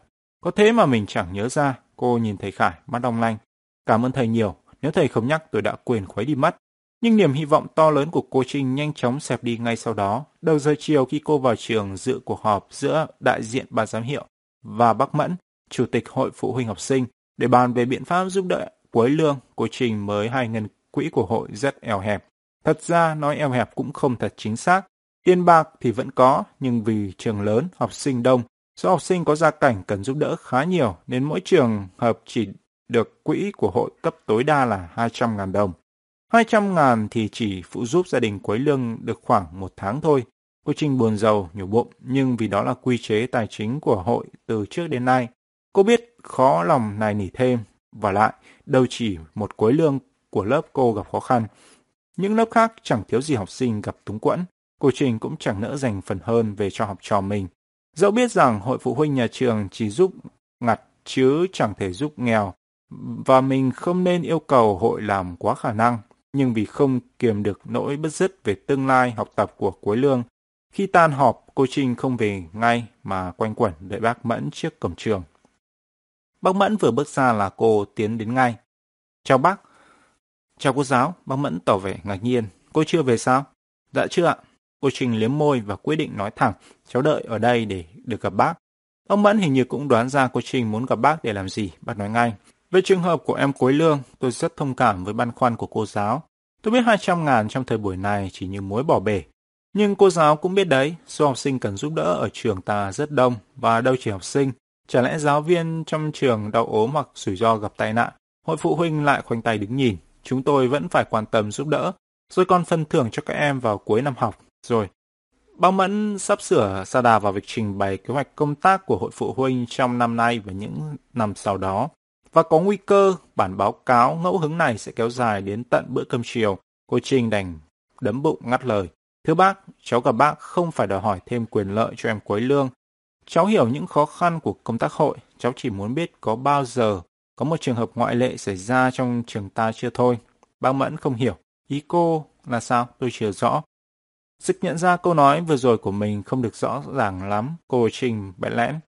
Cháu muốn hỏi là có trường hợp nào một học sinh gặp hoàn cảnh khó khăn được hội giúp đỡ nhiều hơn số 200.000 đồng không ạ? Như 500.000 hay 1 triệu chẳng hạn. Bác Mẫn nhíu mày, có lẽ không. Một số tiền lớn như vậy thì quá lớn so với khả năng của hội. Đang nói bác bất thần đập tay lên chán gật gù. Ờ ờ, nhưng mà thỉnh thoảng cũng có đấy. Cô Trinh mừng rơn, có hả bác? Có, nhưng không phải quỹ của hội, cô Trinh ngờ ngác. Thế là sao hả bác? Nghĩa là như thế này này. Bác Mẫn chậm rãi nói. Quỹ của hội thì không thể chi một số tiền lớn như thế. Nhưng anh phó chủ tịch hiện nay của hội phụ huynh trường ta. Bác Mẫn nói chưa dứt lời, cô Trình đã reo lên. Cháu biết rồi, bác muốn nói đến bác Diêu chứ gì. Đúng rồi. Bác Mẫn mỉm cười. Trước đây gặp những trường hợp ngạch nghèo. Việc yêu cầu giúp đỡ vượt quá khả năng của hội anh Diêu thường ủng hộ 500 ngàn hoặc 1 triệu với tư cách cá nhân, nhưng cô giáo nên nhớ đấy là những trường hợp thật sự đặc biệt thôi. Giọng cô Trinh thấp thoáng hy vọng. Thế theo bác, trường hợp của Quế Lương có thể gọi là đặc biệt không ạ? Bác Mẫn e hèm một tiếng. Tất nhiên hoàn cảnh của em này đặc biệt, vô cùng đặc biệt rồi, chuyện đó không cần phải bàn cãi. Niềm vui vừa mới chớm lên trong lòng cô Trinh thì bác Mẫn đã xoa xoa cái chán, hói, bối rối, e hèm thêm một tiếng nữa. Nhưng lần này, học trò của cô không gặp may rồi. Cô Trinh hỏi và nghe tim mình thoát lại. Sao thế hả bác? Bác Mẫn tặc lưỡi. Anh Diêu vừa đi công tác nước ngoài, khoảng hai tháng nữa mới về. Rồi thấy gương mặt cô Trinh vừa mừng lên đã vội xịu ngay xuống, bác Mẫn động lòng vỗ nhẹ lên tay cô Trinh. Nhưng cô Trinh đừng buồn, thế nào tôi cũng nói chuyện với anh Diêu để bàn cách giúp đỡ em cuối lương. Hết ảnh về là tôi sẽ tới gặp ảnh ngay. Thế thì cháu xin cảm ơn bác trước. Cô Trinh nói với giọng cảm kích và sau khi chào bác Mẫn, cô Trinh lặng lẽ đạp xe về lòng ngốn ngang trăm mối. Chương 6 Chiều hôm đó, cô Trinh lại một mình quay trở lại xóm lao động nghèo nơi mẹ con Quế Lương cư ngụ. Lần này quen thuộc đường lối, cô Trinh không phải dọ dẫm lần mò như hôm qua. Nhưng cô Trinh không đến thẳng nhà cuối Lương mà dừng xe trước căn nhà có cánh cửa gỗ màu xanh đầu hẻm. Thấy có khách một phụ nữ đẫy đà lật đật bước ra buồn vã. Mời cô Trinh ngồi, cô dùng chi ạ? Đấy ắt hẳn là bà ba cháu lòng, cô Trinh thầm đoán và mỉm cười đáp. Thưa bác, cháu không đói ạ. Bà ba trương hừng, ủa, thế không phải cô vào đây để ăn cháo hả? Dạ không ạ, cô Trinh lễ phép. Cháu vào đây định nhờ bác một chuyện. Các mắt của người đàn bà vẫn mở to. Chuyện gì thế cô Trinh? Chắc cô Trinh định tìm nhà ai trong xóm này phải không? Dạ cũng gần như thế. Cháu định nhờ bác đi nhắn dù một người đến đây gặp cháu. Bà bà à một tiếng rồi vui vẻ chỉ tay vào chiếc ghế cạnh đó. Vậy cô Trinh ngồi nghỉ đi để tôi đi kêu cho. Nói xong bà ba hấp tấp giả bước ra cửa. Sự nhanh nhẹn của bà chủ quán khi cô Trinh hoảng hốt, cô quính cứu gọi. Khoan đã bác ơi, cháu chưa kịp nói với bác biết cháu đang định nhắn ai đâu. Bà ba đáp một cách tự tin, Trần vẫn không ngừng bước. Không cần nói tôi cũng biết, cô định nhắn mẹ của ý lương chứ gì. Cô Trinh lập tức ngẩn người ra, mãi đến khi bà ba đi khỏi một hồi lâu, cô Trinh mới thôi sững sờ và đoán ra được. Bà đã được mẹ cuối lương dặn dò trước về sự xuất hiện của cô Trinh. Khi bà quay lại, mẹ Quế Lương đã thấp thoáng phía sau. Vừa thấy cô Trinh, mẹ Quế Lương đã buột hỏi ngay. Cô giáo, có việc gì mà cô phải quay ngay lại thế? Bác ngồi đi. Cô Trinh nhảy miệng cười và đợi cho mẹ Quế Lương ngập ngừng, ngồi xuống chiếc ghế đối diện, cô thùng thỉnh tiếp. Sáng nay cháu đã trình bày hoàn cảnh của gia đình bác với ban giám hiệu nhà trường và cuối cùng hội phụ huynh học sinh đã đồng ý phụ giúp nhà ta mỗi tháng 200 ngàn Hy vọng sẽ giải quyết được phần nào khó khăn để em cuối Lương có điều kiện tiếp tục học tập. Nói xong cô Trinh cho tay vào túi sách lấy ra 200 ngàn, đựng trong bao thư nhẹ nhàng đặt vào tay người đàn bà trước mặt, ân cần nói. Bác cứ cầm lấy đi, số tiền này thật ra cũng không nhiều nhận gì đâu. Mẹ Quế Lương cảm động cầm phong thư, bà nói và nghe mắt mình ươn ướt. Nhiều lắm, cô giáo, đối với tôi là nhiều lắm. Tôi tuy ít học nhưng cũng biết câu một miếng khi đói bằng một gói khi no mà cô giáo. Cô Trinh tự dưng nghe sống mũi mình cay cay. Cô phải giả vờ nhìn ra cửa. Tiếng mẹ Quế Lương lại rụt rè vang lên. Cô bảo nhà trường sẽ cấp cho mẹ con tôi mỗi tháng 200 ngàn hả cô Trinh? Dạ, mẹ Quế Lương chép miệng suýt xoa. Nhà trường đối xử với học sinh như thế thì tốt quá. Nhưng liền sau đó bà bỗng lộ vẻ ngại ngần. Nhưng không được đâu, cô giáo, nếu tháng nào cũng nhận tiền của nhà trường, tôi thấy kỳ quá. Rồi không để cô Trinh chấn an, bà nói luôn, vẻ kiên quyết. Tôi đã tính rồi, cô giáo. Sắp tới, sức khỏe suy yếu, không buôn gánh bán bưng được thì tôi bắt trước bà bà cháu lòng đây sửa sang lại nhà cửa cho thông thoáng một chút. Rồi mở quán xôi chè bán cho bà con trong xóm. Trước mắt tôi chỉ xin làm phiền nhà trường chừng 2-3 tháng thôi. Sau đó làm ăn, khấm khá, tôi sẽ hoàn trả lại khoản tiền mà nhà trường đã giúp mẹ con tôi. Suy nghĩ và tấm lòng của mẹ Quế Lương khiến cô Trinh vừa cảm động lại vừa buồn cười. Cô Trinh âu yếm bóp chặt tay bà. Những dự định của bác theo cháu là rất hay. Nhưng bác không cần phải nghĩ đến chuyện hoàn trả các khoản tiền mà nhà trường phụ giúp cho nhà ta đâu. Chẳng ai lại làm như vậy cả. Cuộc gặp gỡ lần thứ hai với mẹ Quế Lương càng nung nấu quyết tâm mở lớp dạy thêm của cô Trinh. Chương 7 Cô Trinh không tin những suy đoán của bọn trẻ, nhưng bọn trẻ thì chẳng nghi ngờ gì về mục tiêu hành động của mình. Bọn chúng đâu có biết những giúp đỡ lặng thầm của cô Trinh đối với mẹ con Quế Lương. Bọn chúng đâu có đọc được những hồi ức đẹp đẽ vừa xảy ra trong đầu cô. Y hẹn đúng 6 giờ kém 15, nhỏ hạnh lọc cọc đạp xe tới nhà quý giòm. Đúng giờ gầy hén, quý giòm vừa chạy ra cổng đón bạn vừa cất giọng trêu. Nhỏ hạnh bật chống xe cười đáp. Hồi trưa quý dọa ghê quá, hạnh đâu có dám chậm trễ. Quý giòm cũng cười. Vậy nếu tôi không dọa, chắc 7 giờ hạnh mới tới. Nhỏ hạnh lắc mái tóc. Dù quý không dọa, hạnh cũng phải tới sớm. Mặt quý giòm thuẫn ra. Cũng phải tới sớm. Ừ, chi vậy? Nhỏ hạnh đẩy gọng kính trên sóng mũi. Để hỏi xem quý đã nghĩ ra cách nào nói chuyện với Lâm chưa? Hạnh khỏi lo, tôi đã nghĩ ra rồi. Nhỏ hạnh liếm môi. Quý nghĩ ra cách gì thế? Không thể nói được. Quý giòm làm bộ bí mật, nói trước mất hay. Cứ đón xem hồi sau sẽ rõ. Đúng lúc đó Tiểu Long xuất hiện, nó nhìn hai bạn, đi thôi chứ. Nhỏ hạnh định hỏi quý giòm thêm mấy câu, nhưng lời hối thúc của Tiểu Long làm nó cụt hứng. Ben tặc lưỡi, quay mình bước ra cổng, bỏ mặc chiếc xe nằm chỏng chờ giữa sân. Nhà Lâm là tiệm tạp hóa lớn nằm ngay cổng chợ trên đường đến trường nên đứa nào cũng biết. Lúc sắp đến chợ, Tiểu Long hồi hộp nói, không biết giờ này thằng Lâm có nhà không? Quý giòm khịt mũi, chắc là có. Sao mày biết? Tao đoán vậy. Sao mày đoán vậy?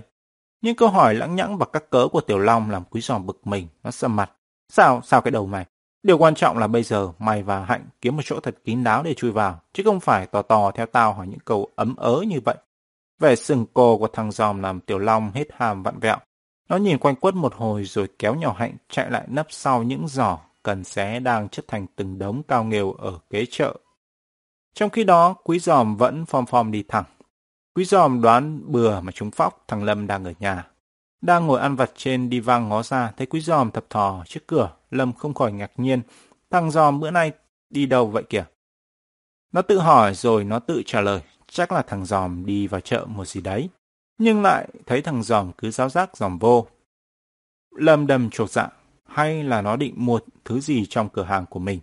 Thằng Lâm chỉ nghĩ đến đó, nó và Quý Giòm ở trên lớp không chơi với nhau, trò chuyện hầu như cũng rất ít. Vì vậy nó không nghĩ Quý Giòm đi tìm nó. Và cũng vì vậy, nó vô cùng sửng sốt khi nghe Quý Giòm bụt miệng gọi sau một hồi láo liền quan sát. Lâm, mày đang làm gì thế? Trước nay Lâm rất không ưa những đứa như Quý Giòm hoặc nhỏ hạnh. Nói chung nó dị ứng với tất cả những đứa nào học giỏi. Không những thế nó còn không ưa những thầy cô giáo dạy những môn nó bị điểm kém.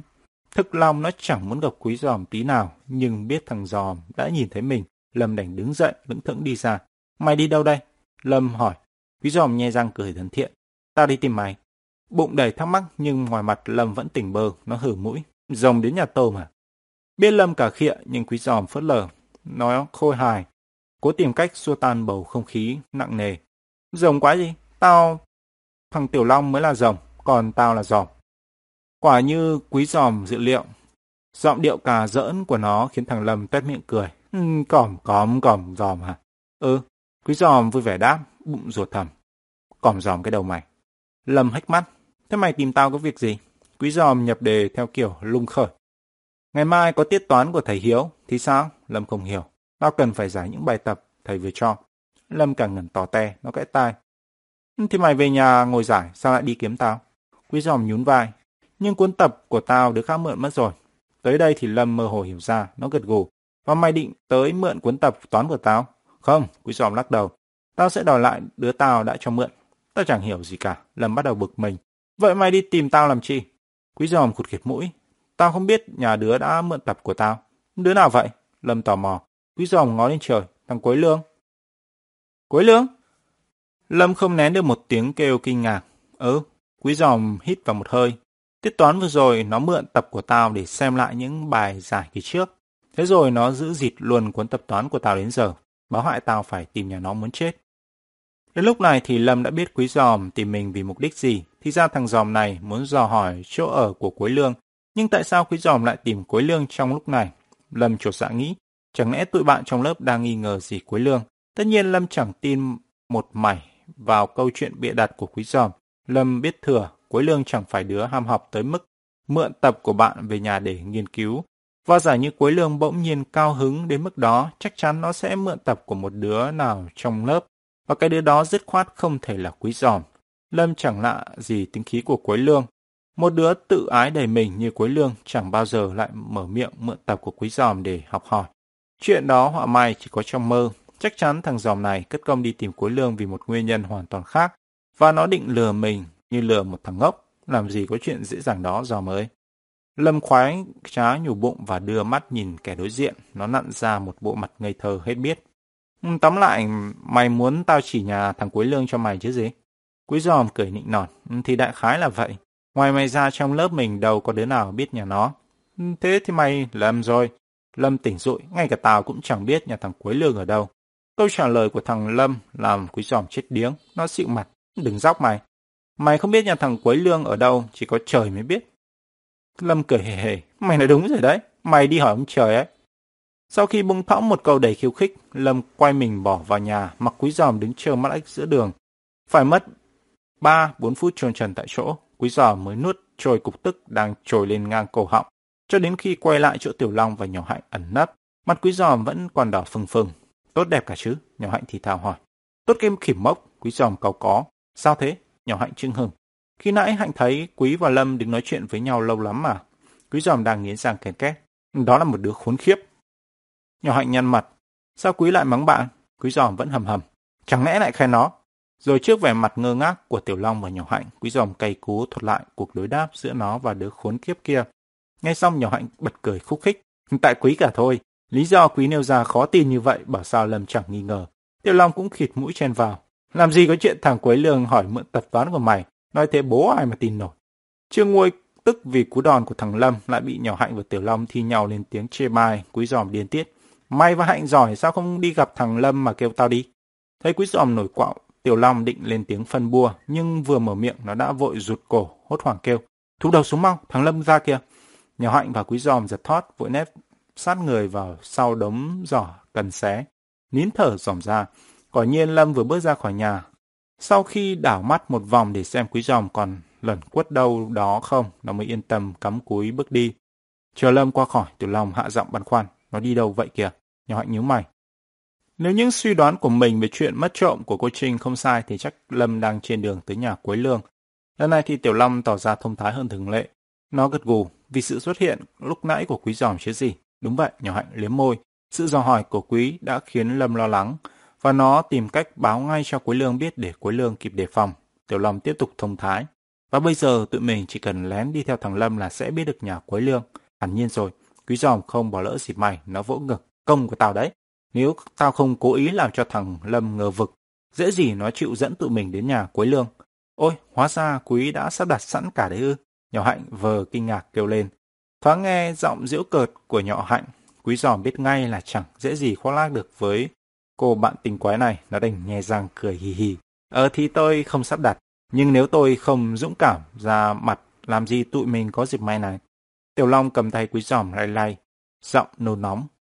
Mày sắp đặt hay không, sắp đặt thì cũng thế thôi, đuổi theo lại đi, cả thằng Lâm mất hút rồi kìa. Lâm đi rất nhanh, thoáng một cái nó đã quẹo hai góc phố. Đã vậy, dường như nghi hoặc điều chi, nó chốc chốc lại ngoái đầu lại nhìn về phía sau. Có vẻ nó không tin quý giòm rời bỏ mục tiêu một cách dễ dàng như thế. Bước chân thoăn thoát và sự cảnh giác cao độ của Lâm khiến bọn quý giòm bám theo một cách vất vả. Đi gần quá thì sợ nó phát hiện, nhưng đi xa quá sợ bị đứt đuôi. Vì vậy bọn trẻ vừa dọ dẫm, vừa bước thận trọng giấu mình sau các cột điện và quầy thuốc lá dọc đường, trong khi vẫn không ngừng cong mắt dõi theo dáng đi lùi lũi của thằng Lâm, chẳng dám lơ là một tí ti. Léo đẽo đi theo Lâm một hồi, bọn quý giòm dừng lại trước một khu lao động, nhà cửa xô bồ ngao ngách chẳng chịt. Nhà Hạnh đẩy gọng kính trên sống mũi, chắc cuối lương ở khu này. Sao Hạnh biết? Tiểu Long hỏi cầu muôn thua. Hạnh đoán thế, nhỏ Hạnh đáp, mắt vẫn không rời chiếc áo sọc đỏ của Lâm. Nhà cửa ở đây rất lộn xộn khó tìm, chỉ sống trong khu này, chỗ ở của Cuối Lương mới bí hiểm đến thế. Tiểu Long gãi đầu, Ừ, thế nếu? Nhưng lần này nhỏ Hạnh không để Tiểu Long nói hết câu, nó cuống quýt kêu, băng qua đường mau, lầm biến vào hẻm rồi. Hẻm nào đâu? Đằng kia kìa. Nhỏ Hạnh vừa chỉ tay vừa băng mình lên trước, Quý Giòm và Tiểu Long cũng không chậm trễ, lật đật co giò đuổi theo. Chương 8 Chính vì không hay biết gì về sự giúp đỡ âm thầm của cô Trinh với mẹ con Quế Lương trong thời gian qua, nên Tiểu Long, Quý Giòm và nhỏ Hạnh khăng khăng nghi Quế Lương là thủ phạm trong vụ mất trộm ở nhà cô. Và cũng chính nhờ không biết gì về chuyện đó, bọn trẻ đã đi đúng hướng. Bởi vì một khi cô Trinh đã quyết định giấu kín mọi chuyện thì không những bọn Quý Giòm mà cả cuối Lương cũng chẳng biết mảy may về những chuyện cô làm. Cuối lương chỉ biết mỗi một điều, chính do môn văn của cô nó đã bị xếp loại học sinh yếu trong học kỳ 1. Đề thi môn văn học kỳ 1 gồm 3 phần. Phần văn đề nghị học sinh chép lại đúng nguyên bản của bài thơ Muốn làm thằng cuội của Tàn Đà. Phần ngữ pháp viết một đoạn văn ngắn khoảng 8 đến 12 dòng, trong đó sử dụng hai dấu chấm và dấu chấm lửng. Phần tập làm văn chứng minh tình yêu quê hương của các nhà thơ, nhà văn trong giai đoạn đầu thế kỷ 20 đến năm 1945 qua những bài thơ, bài văn mà học sinh đã học và đọc thêm trong sách giáo khoa. Trong ba phần, hôm đi thi cuối lương chỉ là mỗi phần ngữ pháp. Nó làm đúng được 2 phần 3, được 1,5 điểm và đó cũng là toàn bộ điểm thi môn văn của nó. Hai phần còn lại, nó chỉ nguệch ngoạc vài ba dòng, viết cuối quá cho xong. Cuối lương học văn vốn kém nhưng điểm trung bình các bài kiểm tra của nó trong môn học này cũng không quá nội tệ. Nó đạt 4,4 cũng hơn được vài ba đứa như thằng Lâm ngồi cạnh nó chẳng hạn. Nhưng vì điểm số đạt được như tổng kỳ thi quá thấp, điểm trung bình môn văn của nó tụt xuống chỉ còn 3,4. Và chính vì vậy mà nó bị xếp loại học sinh yếu, mặc dù điểm trung bình các môn còn lại của nó đều đạt trên 5. Chỉ chừng đó thôi cũng đủ khiến một đứa dễ bùng nổ như thằng Quế Lương nhìn cô Trinh bằng cặp mắt thiếu thiện cảm rồi. Huống gì ở đây, hai cái đề thi văn và bài tập làm văn mà Quế Lương bó tay lại chính là hai cái đề cô Trinh giảng trên lớp đúng vào tuần lễ nó nghỉ học vì mẹ ốm. Rõ ràng đây là một sự cố ý, Quế Lương hậm hực nghĩ. Mình biết từ lâu cô Trinh không ưa những đứa như mình, cô chỉ cưng những đứa học giỏi như Quý Giòm hoặc nhỏ Hạnh có những đứa học hành lẹt đẹt như mình, thằng Lâm, thằng Quốc Ân và nhỏ Kim Em, cô đều chẳng coi ra gì. Mình không những học kém mà còn hay gây cổ trong lớp, lại thường xuyên nghỉ học, cô lại càng ghét. Nếu không thì cô đã không ra những đề thi như thế, những đề thi mà cô thừa biết là mình sẽ không làm được. Hôm cô Trinh công bố điểm số và bảng xếp loại học sinh học kỳ 1. Ý nghĩ u ám đó cứ cháy phừng phực trong đầu cuối Lương, làm người nó như muốn sôi lên, và cuối cùng không chịu đựng nổi tâm trạng bức bối đó. Quế Lương ôm cặp ra về, ngay khi có chống đổi giờ, bỏ luôn mấy tiết học sau. Cho đến tận buổi chiều, Quế Lương vẫn chưa vơi ấm ức. Trong khi đó, nó chưa biết gì để phát tiết cơn phẫn uất trong lòng thì Lâm lò dò dẫn xác tới. Hồi sáng có chuyện gì mà mày bỏ về ngang vậy? Vừa bước vào nhà Lâm hỏi ngay, Quý lương buông thõng, tào chán quá. Chán? Lâm nhìn thằng bạn bằng ánh mắt tò mò. Chán chuyện gì? À, mày buồn về chuyện bị xếp loại học sinh yếu chứ gì? Rồi không để cuối lương kịp trả lời, nó gật gù động viên.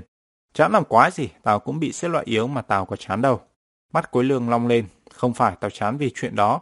Chứ vì chuyện gì? Lâm ngơ ngác. Cuối lương nghiến răng, chuyện của Trinh cố tình chơi khăm tao. Cặp mắt tròn xoe, cô Trinh chơi khăm mày. Ừ, giọng cuối lương đầy cay đắng. Cô cố tình lừa những bài tao không học để ra đề.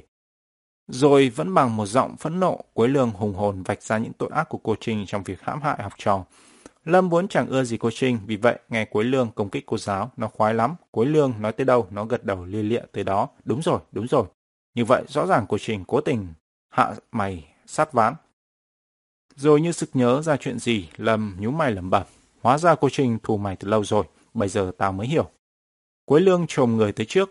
Mày vừa nhớ ra chuyện gì thế? Lâm hồ tay.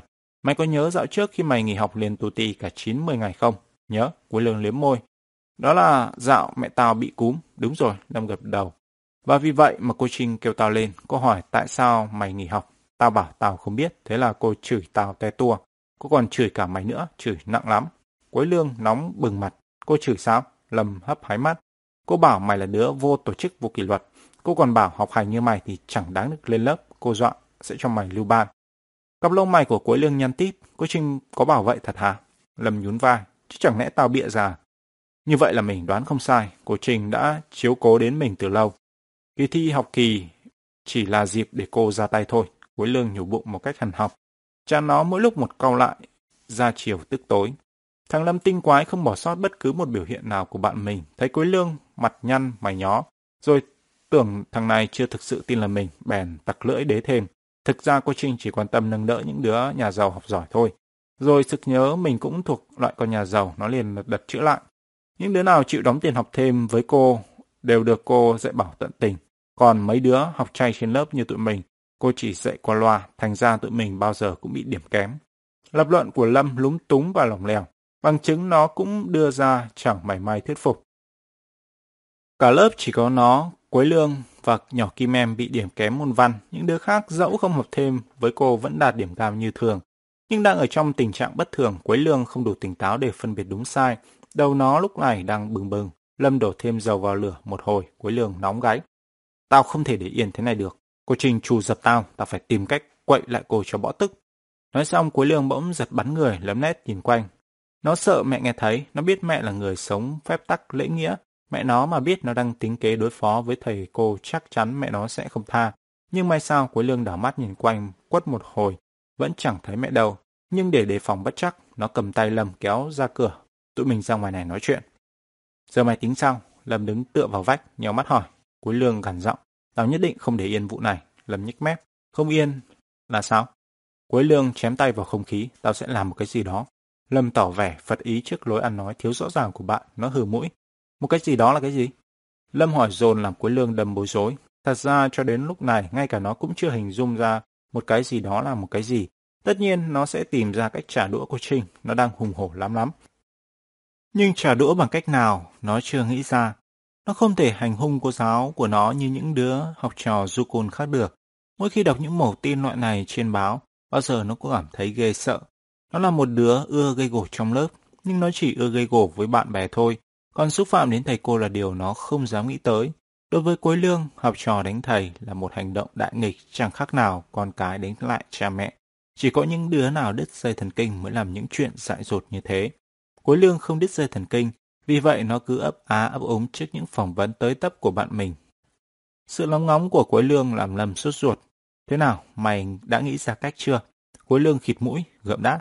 Đằng nào tao cũng sẽ. Đang nói nó bỗng reo lên. À, tao nghĩ ra cách rồi. Sao? Cách gì vậy? Lâm hấp tấp hỏi, mắt nó mở căng. Quế lương không trả lời thẳng câu hỏi của bạn mà nó hỏi lại. May bảo cô Trinh chỉ lo dạy dỗ những đứa có tiền đi học thêm, còn bảo bê tụi mình đúng không? Lâm nuốt nước bọt. Thì tao đã nói rồi. cuối lương xoa ngực. Ha ha, nếu vậy tao sẽ làm cho cô Trình xanh mặt trời. Mày định đón đường uính mấy đứa đi học thêm hả? Lâm hồi hộp hỏi dò. Hừ, cuối lương nhún vai. Tao dạy gì làm những trò đó cho công an tống cổ. Lâm liếm môi. Chứ mày định làm gì? Tao sẽ tìm cách đánh cắp giáo án của cô.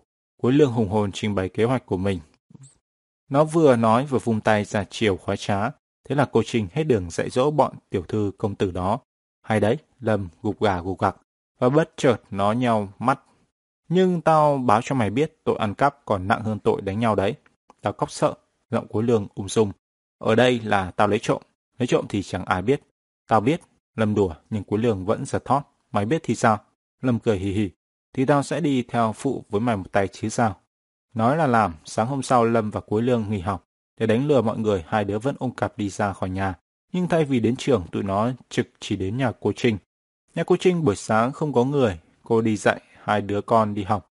Lâm liếc hai cánh cửa đóng im ỉm, giọng lo âu. Làm sao chui vào? Quanh ra phía sau.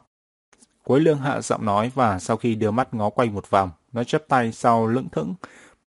Ra vẻ, ta đây chỉ thích dạo mát chứ chả thích đánh thó đồ đạc của ai.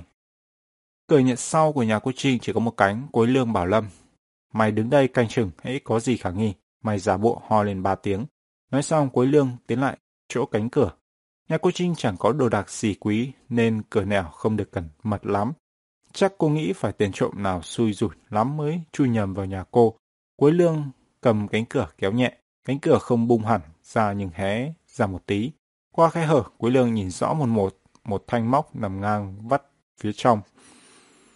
Chỉ trong một tích tắc, cuối lương đã tìm được một cọng cây nhỏ, nó tuồn cọng cây vào khe cửa, bảy thanh móc lên. Lúc đó ở trên lớp cô Trinh đang hỏi nhỏ Bội Linh có biết vì sao hôm nay Lâm và Cố Lương vắng mặt hay không. Chương 9 Lâm và Quế Lương bày chiến lợi phẩm ra bàn. Sau buổi sáng sớm tấp nập kẻ ra người vào, giờ này quán xôi chè của nhà Quế Lương vắng teo, mẹ nó cũng bỏ đi đâu mất. Chắc mẹ chạy ra chợ, Quế Lương nhủ bụng và yên tâm chúi đầu vào mớ tập trước mặt. Sổ sách của cô Trinh khá nhiều, đủ thứ, đủ loại. Lúc nãy khi lẻn vào nhà cô, tim cuối Lương đập thình thịch. Nó không đủ can đảm để nấn ná chọn lựa. Thấy một đống sách trên bàn, nó hùa vội lấy và ba chân bốn cẳng vọt ra cửa. Mãi khi về tới tận nhà, nó mới bớt hồi hộp một chút. Này, này, mày xem này. Tiếng Lâm đột ngột vang bên tai. Gì thế? Cuối Lương ngoảnh lại. Lâm đập đập tay lên cuốn tập trước mặt, sổ ghi điểm. Cuối Lương tò mò, nghiêng đầu nhìn vào cuốn sổ. Đây là cuốn sổ riêng của cô Trinh dùng cho điểm học trò các lớp cô dạy. Mỗi tháng cô lấy trung bình cộng các cột điểm trong sổ này để ghi vào cột điểm chính thức trong sổ gọi tên và ghi điểm, vẫn thường được cất giữ trên văn phòng ban giám hiệu. Cuối lương do cột điểm có tên mình 4 năm, 4, 7 năm. Điểm văn hàng tháng của mình cũng không đến nỗi nào. Nó tặc lưỡi nghĩ, nếu kỳ thi vừa rồi cô Trinh không cố tình chơi khăm mình, chắc chắn mình sẽ không bị tụt xuống hạng yếu. Giọng thằng Lâm vang lên, lần này đầy phẫn nộ. Mày xem cột điểm của tao này. Quấy lương liếc xuống chỗ ngón tay Lâm chỉ 44352. Nó chẳng ngạc nhiên về điểm số của bạn mình. Thằng Lâm là chúa lười. Về nhà chẳng bao giờ dơ lấy cuốn tập, không chỉ môn văn mà các môn học khác. Lâm ít khi đạt được điểm trên trung bình. Nhưng vì văn toán là hai môn chính, Lâm đâm ra ghét cô Trinh và thầy Hiếu nhất. Cô Trinh là giáo viên chủ nhiệm, nó lại càng ác cảm. Quấy lương chưa kịp nói gì thì giọng Lâm đã rít lên. Tụi mình không chịu đi học thêm với cô, đừng hòng được cô cho điểm cao. Quế Lương tất nhiên không ưa gì cô Trinh, nó thù cô về chuyện cô ra đề thi học búa để hại nó. Nó đã đánh bạo lẻn vào nhà cô đánh cắp sổ sách để trả thù, nhưng không vì vậy mà nó đồng tình với giọng lưỡi thù địch vô lối của bạn mình. Khi chưa thực hiện trò trả đũa, đầu óc Quế Lương nóng như thiêu, Lâm nói gì nó nghe nấy, nhưng sau khi đánh thó được sổ sách của cô Trinh rồi, nỗi phẫn nộ trong lòng Quế Lương bỗng nguội lạnh, Thậm chí nó đâm ra áy náy không biết hành động của mình vừa rồi là đúng hay sai. Vì vậy lần này khi nghe Lâm lên tiếng công kích cô Trinh một cách bừa bãi, Quế Lương cảm thấy ngơ ngáy quá chừng, nó hừ mũi. Học chính khóa mà còn không chịu học, nói gì đến học thêm với học thiếu. Bị Quế Lương thình lình kê tủ đứng vào miệng, Lâm ngớ người già có đến mấy giây, mãi một lúc nó mới chớp chớp mắt. Chơi trò gì dễ xa nhau vậy mày? Tao chả chơi trò gì cả, Quế Lương nhún vai, tao chỉ nói sự thật thôi. Lâm nhìn về mặt lề lì của Quế Lương, ngơ ngác không hiểu tại sao thằng này tự dưng giờ chứng làm vậy. Rồi thấy Quế Lương chẳng lộ vẻ gì vui vẻ, nó khụt khịt mũi và che miệng phần bùa. Đâu phải tự nhiên tao không thích học bài, những gì hay ho nhất cô Trình đều đem giảng cho tụi học thêm, còn ở lớp cô dạy chán phèo, bố ai học nổi. Quế Lương không hiểu thằng Lâm căn cứ vào đâu mà nhận xét như vậy, nhưng nó chưa kịp hỏi lại thì tiếng mẹ nó đột ngột vang lên trước cửa. Ôi dào, hai đứa siêng học ghê nhỉ. Sự xuất hiện bất ngờ của mẹ quấy Lương khiến hai đứa trẻ xanh mặt. Lâm lia mắt về phía những cuốn tập đang răng bừa bãi trên bàn và lật đật cúi đầu. Thưa bác, cháu về ạ. Vẻ vội vã của Lâm khiến mẹ quấy Lương ngạc nhiên. Ủa, cháu không ở lại học chung với quấy Lương nữa sao? Dạ, tụi cháu học xong rồi ạ. Lâm lý nhí đáp và lên lén chuồn ra cửa. Trong khi đó quấy Lương nhanh tay thu dọn mớ sổ sách trước mặt. Sao hôm nay con về sớm thế? Câu hỏi thình lình của mẹ quấy Lương khiến nó giật thót. Nó quên bẵng sáng nay nó không đến lớp. Dạ, bữa nay con được nghỉ hai tiết sau. Cuối lương ấp úng, nó vừa đáp vừa lo lắng nhìn mẹ. Nhưng đang bận bịu với hai chiếc giỏ trên tay, mẹ nó không có thì giờ phát hiện ra vẻ lúng túng của nó. Bà đi thẳng xuống bếp, giọng vui vẻ. con tự giác học tập như thế là tốt lắm, thế mới không phụ lòng các thầy cô con ạ. Khi nói ba chữ các thầy cô, thực ra trong đầu óc người mẹ lúc đó chỉ thấp thoáng hình bóng cô Trinh. Và lạ lùng thay khi nghe ba chữ đó, người con cũng tự dưng nghĩ đến cô giáo chủ nhiệm của mình. Dĩ nhiên, ý nghĩ của hai mẹ con hoàn toàn trái ngược nhau. Trong khi người mẹ cảm thấy một tình cảm ấm áp đang lên trong lòng, thì người con lẩm bẩm, nếu mẹ biết cô Trình đã tìm cách hại mình như thế nào, có lẽ mẹ đã không nói những lời như thế. Cuối Lương ngồi thần ra trước đống sổ sách, mẹ nó sẽ còn loay hoay ở sau bếp với mớ đường, đậu, nếp. Kia đến trưa, thằng Oắt Hưng Vinh, em nó thì mãi 12 giờ mới tan trường. Quế Lương chẳng sợ ai bắt gặp nó đang ngồi với đống sổ sách, nhưng không hiểu sao nó vẫn cứ thấy lo lo. Quế Lương không biết cô Trinh sẽ phản ứng ra sao khi trưa nay trở về nhà bỗng phát giác ra toàn bộ sổ sách không cánh mà bay.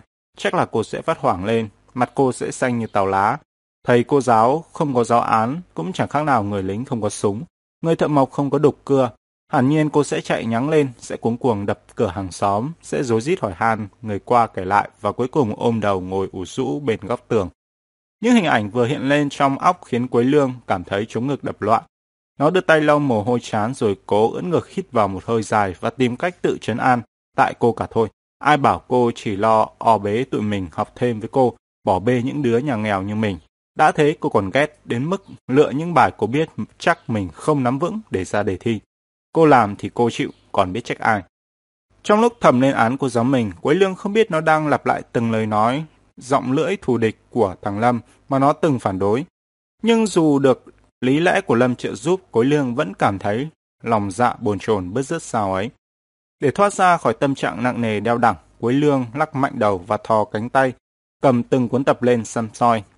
Bỏ cuốn sổ ghi điểm mà nó và thằng Lâm vừa xem qua một bên, Quế Lương cầm lên mấy cuốn giáo án. Nó lật lật vài trang rồi đặt xuống, cầm lên cuốn sổ khác. Nói chung các loại sổ sách chuyên môn của cô Trình chẳng khiến Quế Lương chú ý mấy.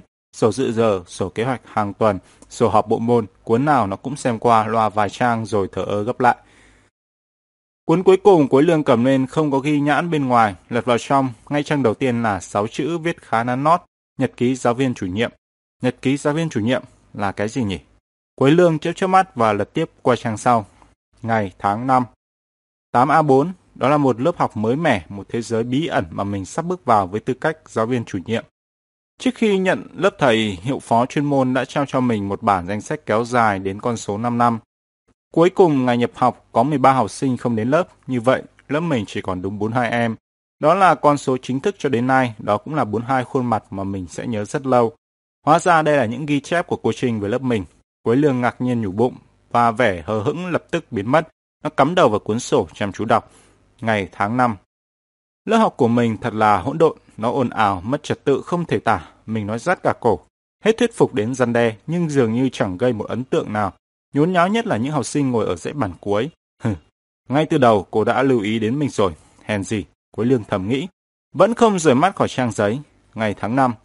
Lúc phổ biến bản chấm thi đua, mình đề nghị tổ trưởng tổ 1 chấm tổ 2, tổ trưởng tổ 2 chấm tổ 3. Cứ thế đến khi vòng lại tổ 1. Mình cho rằng với cách thức này, các tổ trưởng sẽ không có điều kiện thiên vị cho tổ viên trong tổ mình được. Không ngờ cách chấm điểm này lại gặp đủ khó khăn rắc rối.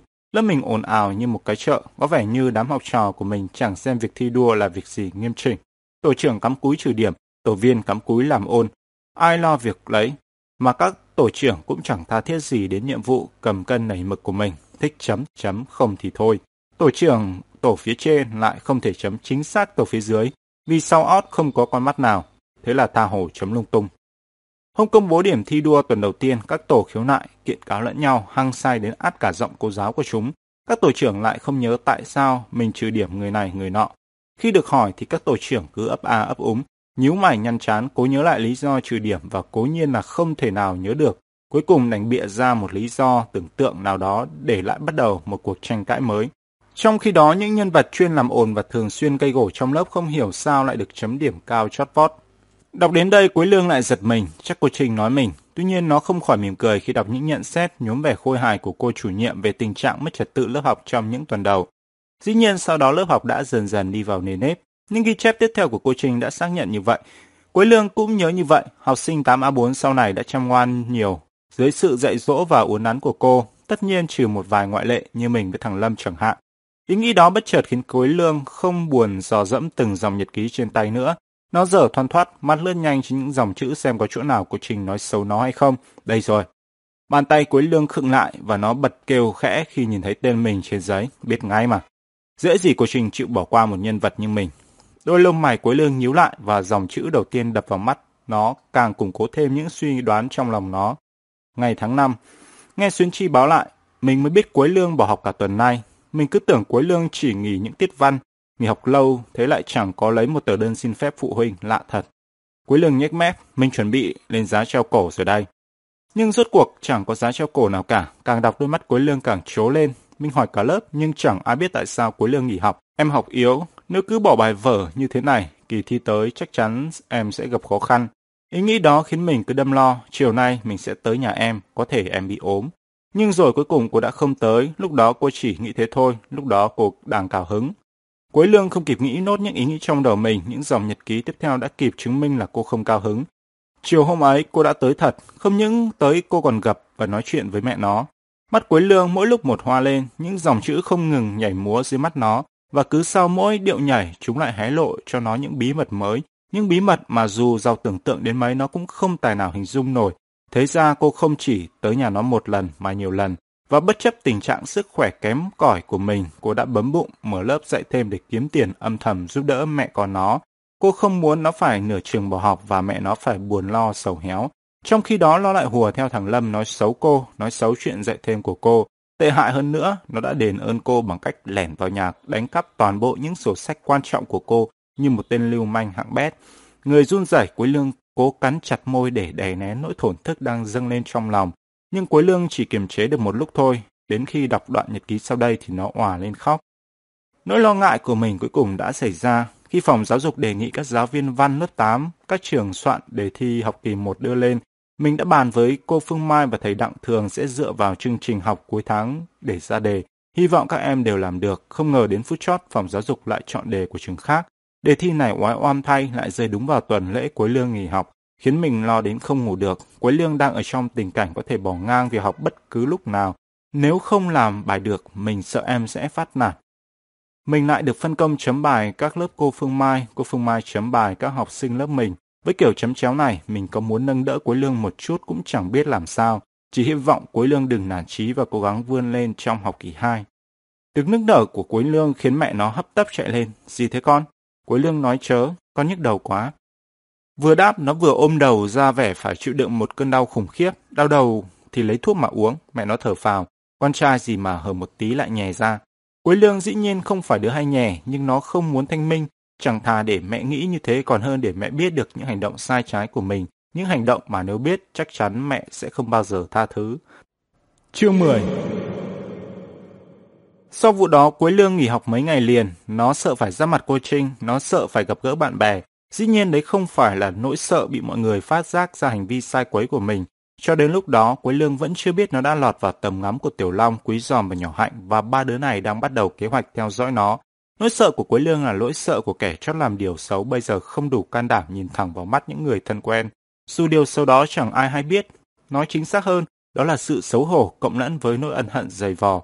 Quả thực Quế Lương không thể nào ngờ cô Trinh có thể sẵn sàng làm tất cả vì một đứa học trò, làng nhàng, kém cỏi và hay gây mất trật tự trong lớp như mình. Hóa ra đằng sau những điểm số lạnh lùng, những lời phê nghiêm khắc trên mỗi bài làm và những câu của trách đôi khi nặng nề trước lớp là một trái tim đầy yêu thương dành cho học trò. Tình yêu rộng lớn và lặng thầm thầy cô dành cho học trò đó, học trò ít khi nhìn thấy. Quế Lương không những không nhìn thấy, lại còn nghi oan cho cô giáo của mình và đã tìm cách trả đũa một cách nông nổi và dại dột. Để bây giờ bứt rứt và hổ thẹn, nó không dám bén mảng đến trường. Mỗi buổi sáng nó vẫn ôm cặp ra khỏi nhà cho mẹ khỏi nghi. Sau đó dần vặt và đau khổ, nó lang thang ngoài phố đến tận trưa, đầu loay hoay nghĩ cách chuộc lại lỗi lầm. Đã mấy lần Quế Lương định một mình lẻn vào nhà cô âm thầm đặt sổ sách mà mình đã lấy trộm vào chỗ cũ. Có lẽ đó là cách êm thấm nhất, mừng rỡ vì bất ngờ tìm lại được sổ sách, hẳn cô Trinh sẽ chẳng bận tâm đến chuyện ai đã đùa giỡn với cô làm gì. Và nếu thằng Lâm không ngứa miệng nói ra sẽ chẳng ai biết được mình là thủ phạm. Kế hoạch độc đáo đó thoạt đầu có khiến mặt mày Quế Lương tươi lên đôi chút. Nhưng suy nghĩ tới suy nghĩ lui, nó lại xịu xuống. Không được, mình không thể hành động lén lút và hèn nhát như vậy được.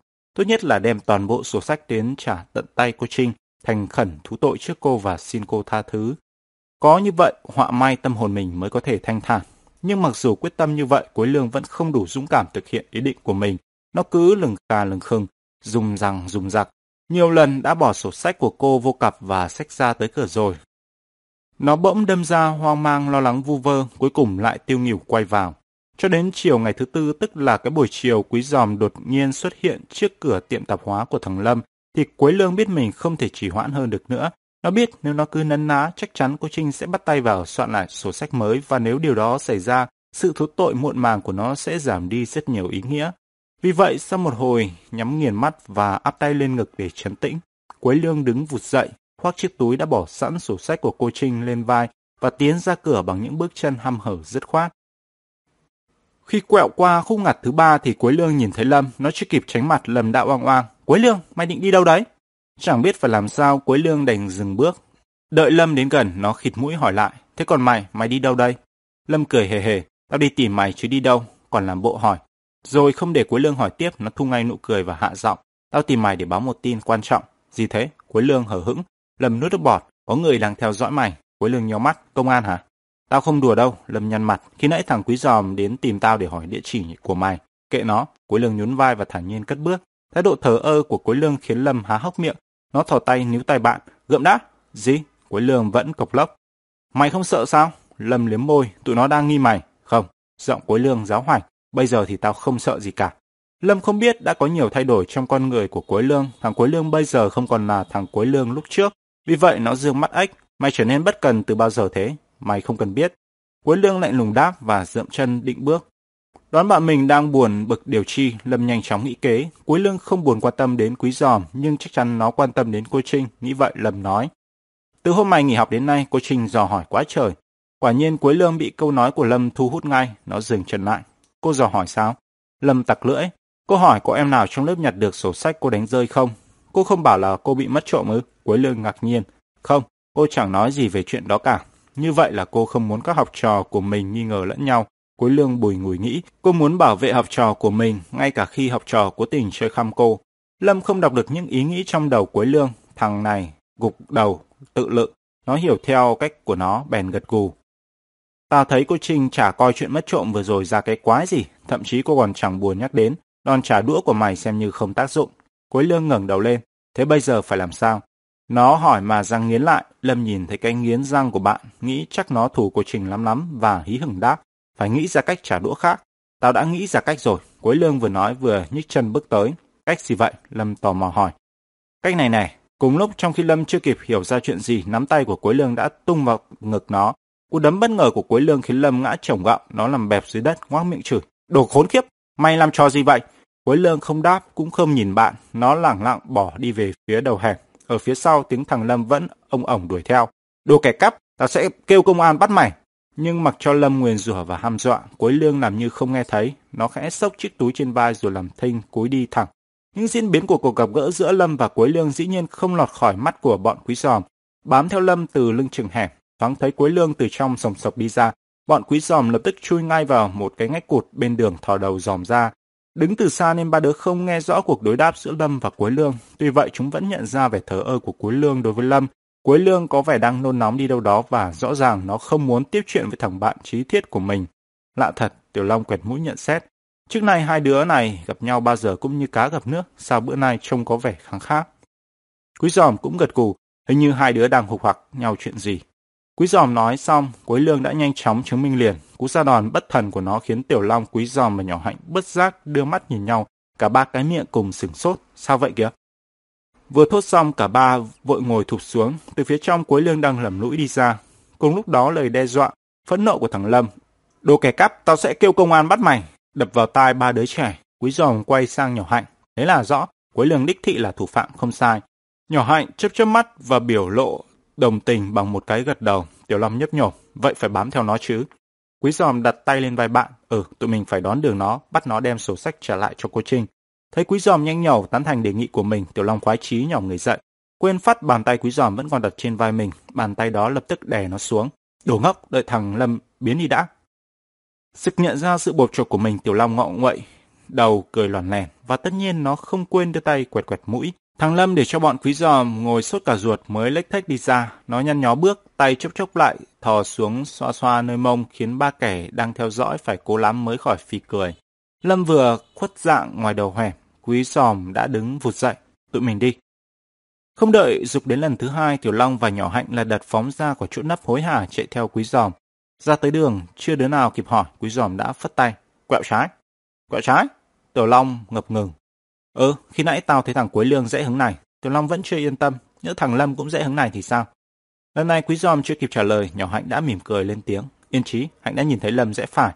Hơn nữa, chợ nằm bên phía kia, nếu Lâm dễ trái làm sao về được nhà. Nhỏ Hạnh giải thích mà y như chọc quê, Tiểu Long nhột nhạt quá chừng. Nó bạm môi chạy theo hai bạn. Cố tưởng tượng đến bộ mặt méo sạch của quý giòm và nhỏ Hạnh khi bất thần nhìn thấy chiếc áo trắng sọc đỏ của thằng Lâm đang nhởn nhơ phía trước. Nhưng Tiểu Long chỉ hoài công, hai đứa bạn nó xưa nay luôn liệu việc như thần. Đang đi quý giòm bỗng hô khẽ, chậm lại. Lúc này Tiểu Long và nhỏ Hạnh cũng vừa phát hiện ra cuối lương đang lùi lũi, giả bước phía trước, chiếc túi trên vai không ngừng đánh qua đánh lại. Tiểu Long đánh mắt sang bạn, phải tiến lên chặn đường nó chứ. Từ từ đã, quý giòm nhún vai, chặn đường nó thì lúc nào chặn trả được. Tiểu Long nhăn mặt, chứ không chặn thì mình làm gì? Quý giòm khoát tay, mắt vẫn không rời khỏi mục tiêu phía trước, cứ âm thầm bám theo nó, không hiểu sao tao thấy bộ tịch của thằng Quế Lương hôm nay rất khả nghi. Khả nghi? Ừ, quý giòm chép miệng. Trông nó có vẻ nôn nao, dường như nó đang có âm mưu gì. Hạnh cũng thấy vậy. Nhỏ Hạnh đột ngột chen lời, một lần nữa nó lại đồng tình với nhận xét của quý giòm. Một khi quý giòm và nhỏ Hạnh đều thấy vậy, Tiểu Long biết mình khó lòng thấy khác. Và tự dưng nó cũng đâm ra nghi nghi. Ừ nhỉ, thằng Quế Lương này hôm nay đi đâu? Mà bổ nháo bổ nhào thế không biết. Bỗng một ý nghĩ vụt lóe lên trong đầu Tiểu Long, nó liền hớt hải kêu bỏ sư rồi. Thằng Quế Lương đang trên đường đến nhà cô Trinh. Tiếng kêu hốt hoảng của Tiểu Long khiến Quý Giòm và Nhỏ Hạnh giật bắn người. Cả hai lập tức đảo mắt nhìn quanh khi nhận ra mình đang đứng ở đâu.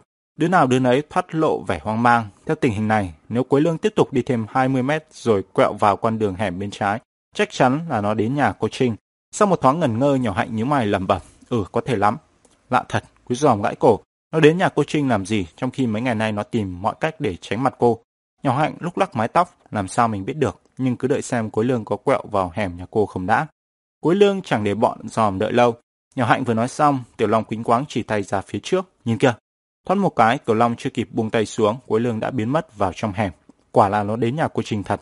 Quý giòm ngỡ ngàng thốt lên và vội vã xoay mình nôn nóng đuổi theo. Cô Trinh vô cùng ngạc nhiên thấy Cuối Lương xuất hiện trước cửa. Vào đây em, giọng cô dịu dàng. Cuối Lương rụt rè bước vào, tay vẫn ôm khư khư chiếc túi trước ngực. Cô Trinh chỉ chiếc ghế dài tụi học trò học thêm vẫn ngồi. Em ngồi đi. Rồi thấy Quế Lương có vẻ lúng túng, cô mỉm cười thân thiện. Em đến thăm cô phải không? Quế Lương vẫn đứng bên cạnh bàn, miệng khô đắng. Trên đường đến đây nó hăm hở bao nhiêu thì khi đứng trước mặt cô giáo nó đầm luống cuống bấy nhiêu. Nghe cô hỏi, nó tự dừng bấn loạn và ngớ ngẩn đáp. Dạ, không ạ. Cô Trinh cố nén cười. Thế em đến tìm cô có chuyện gì không? Cho đến lúc đó, cô vẫn chưa hiểu điều gì đã thúc đẩy Quế Lương đến tìm cô hay là mẹ Quế Lương đã nói tất cả mọi chuyện với con mình. Ý nghĩ đó khiến cô đột nhiên lo lắng. Đến khi Quế Lương ấp úng nói, em đem những cái này đến trả cho cô, và ngập ngừng cho tay vào túi sách, thì cô tin rằng mình đã đoán không sai. Rõ ràng Quế Lương không muốn nhận bất cứ một khoản tiền giúp đỡ nào. Cô Trinh nghe tim mình đập thình thịch, nhưng khi Quý Lương rút tay ra thì nỗi lo âu của cô lập tức biến thành sửng sốt. Trước mặt cô không phải là tiền mà là những sổ sách quen thuộc đã bị mất trộm trước đây. Thế ra, cô chỉ thốt hai tiếng rồi nghiêng bặt, mặt ngẩn ra. Thưa cô, chính em. Giọng Quế Lương sụt xịt, phải thu hết can đảm nó mới có thể nói tiếp. Chính em đã lấy cắp sổ sách của cô. Cô Trinh nhắm mắt lại cho nỗi bàng hoàng qua đi. Khi mở mắt ra, cô nhìn thấy những giọt lệ năn tròn trên gò má đứa học trò trước mặt. Cô nói, cô cảm ơn em, cảm ơn em vì em đã quay lại. Giọng Quế Lương nghẹn ngào, em đã có lỗi với cô. Cô Trinh nhìn ra cửa, không biết bọn quý giòm đang nấp bên ngoài và nói. Ai lại chẳng một lần phạm lỗi, điều quan trọng là biết sửa chữa lỗi lầm. Sự bao dung của cô càng khiến Quế Lương thêm xót xa, nó thút thít. Thưa cô, em xứng đáng nhận hình phạt. Phạt ư? Cô Trinh mỉm cười đặt tay lên vai đứa học trò nhỏ. Được rồi, cô sẽ phạt em. Bắt đầu từ tuần sau, cô phạt em bằng cách bắt em. Mỗi tuần hai buổi ôm tập đến học thêm với cô, em chịu không? Hai đứa con nhỏ của cô Trinh ngồi học bài đằng góc nhà nãy giờ vẫn tò mò lấm lét liếc về phía mẹ. Cuối lương nhìn thấy hai đứa bé ngay từ khi mới bước vào nhà. Nhưng lúc này nó chẳng màng xấu hổ, hai tay run run cầm lấy tay cô giáo. Nó mặc cho tiếng khóc vỡ òa và nức nở kêu lên. Cô! Cuối Lương chỉ đủ sức thốt lên một tiếng, một tiếng thôi, tiếng cô bình thường ngày ngày vẫn gọi nhưng chưa bao giờ. Nó hiểu nghĩa là chi. Ở bên ngoài Tiểu Long mừng rỡ huých vài quý giòm. Hình như thằng Quế Lương tự động đem trả số sách cho cô. Tao thấy rồi. Tiểu Long vẫn chưa thỏa mãn, nó lại cựa quậy. Thằng Quế Lương còn khóc nữa. Ừ, sao thế hở mày? Ai mà biết. Nỗi trả lời phát chán của quý giòm làm Tiểu Long cuột hứng, nó quay sang nhỏ hạnh. Sao thế hở hạnh? Sao chuyện gì? Sao thằng Quế Lương tự nhiên lại tìm đến nhận lỗi với cô, lại còn khóc nữa? Câu hỏi của Tiểu Long khó quá xa, quá xa. Có tài thánh, nhỏ hạnh mới biết điều gì đã biến đổi tâm tính thằng cuối Lương như vậy. Nó ậm à ậm ừ một hồi rồi ấp úng đáp. Ai mà chả vậy, thầy cô dạy dỗ và yêu thương mình chẳng khác nào cha mẹ. Nếu mình làm điều quấy thì có lúc mình sẽ hối hận như cuối Lương thôi. Khi trả lời Tiểu Long như vậy, nhỏ hạnh nghĩ là mình nói quấy quá cho xong. Nó không biết những lời nói đơn giản dễ hiểu và chính xác biết bao. Hết tập 10 Sách nói dành cho những người không có khả năng đọc, những người không có điều kiện mua sách. Nếu bạn có điều kiện mua sách, hãy mua sách in để ủng hộ tác giả và nhà xuất bản. Và đừng quên đăng ký kênh Đông Đô Studio để không bỏ lỡ những tập tiếp theo của series truyện Kính Vạn Hoa, tác giả Nguyễn Nhật Ánh.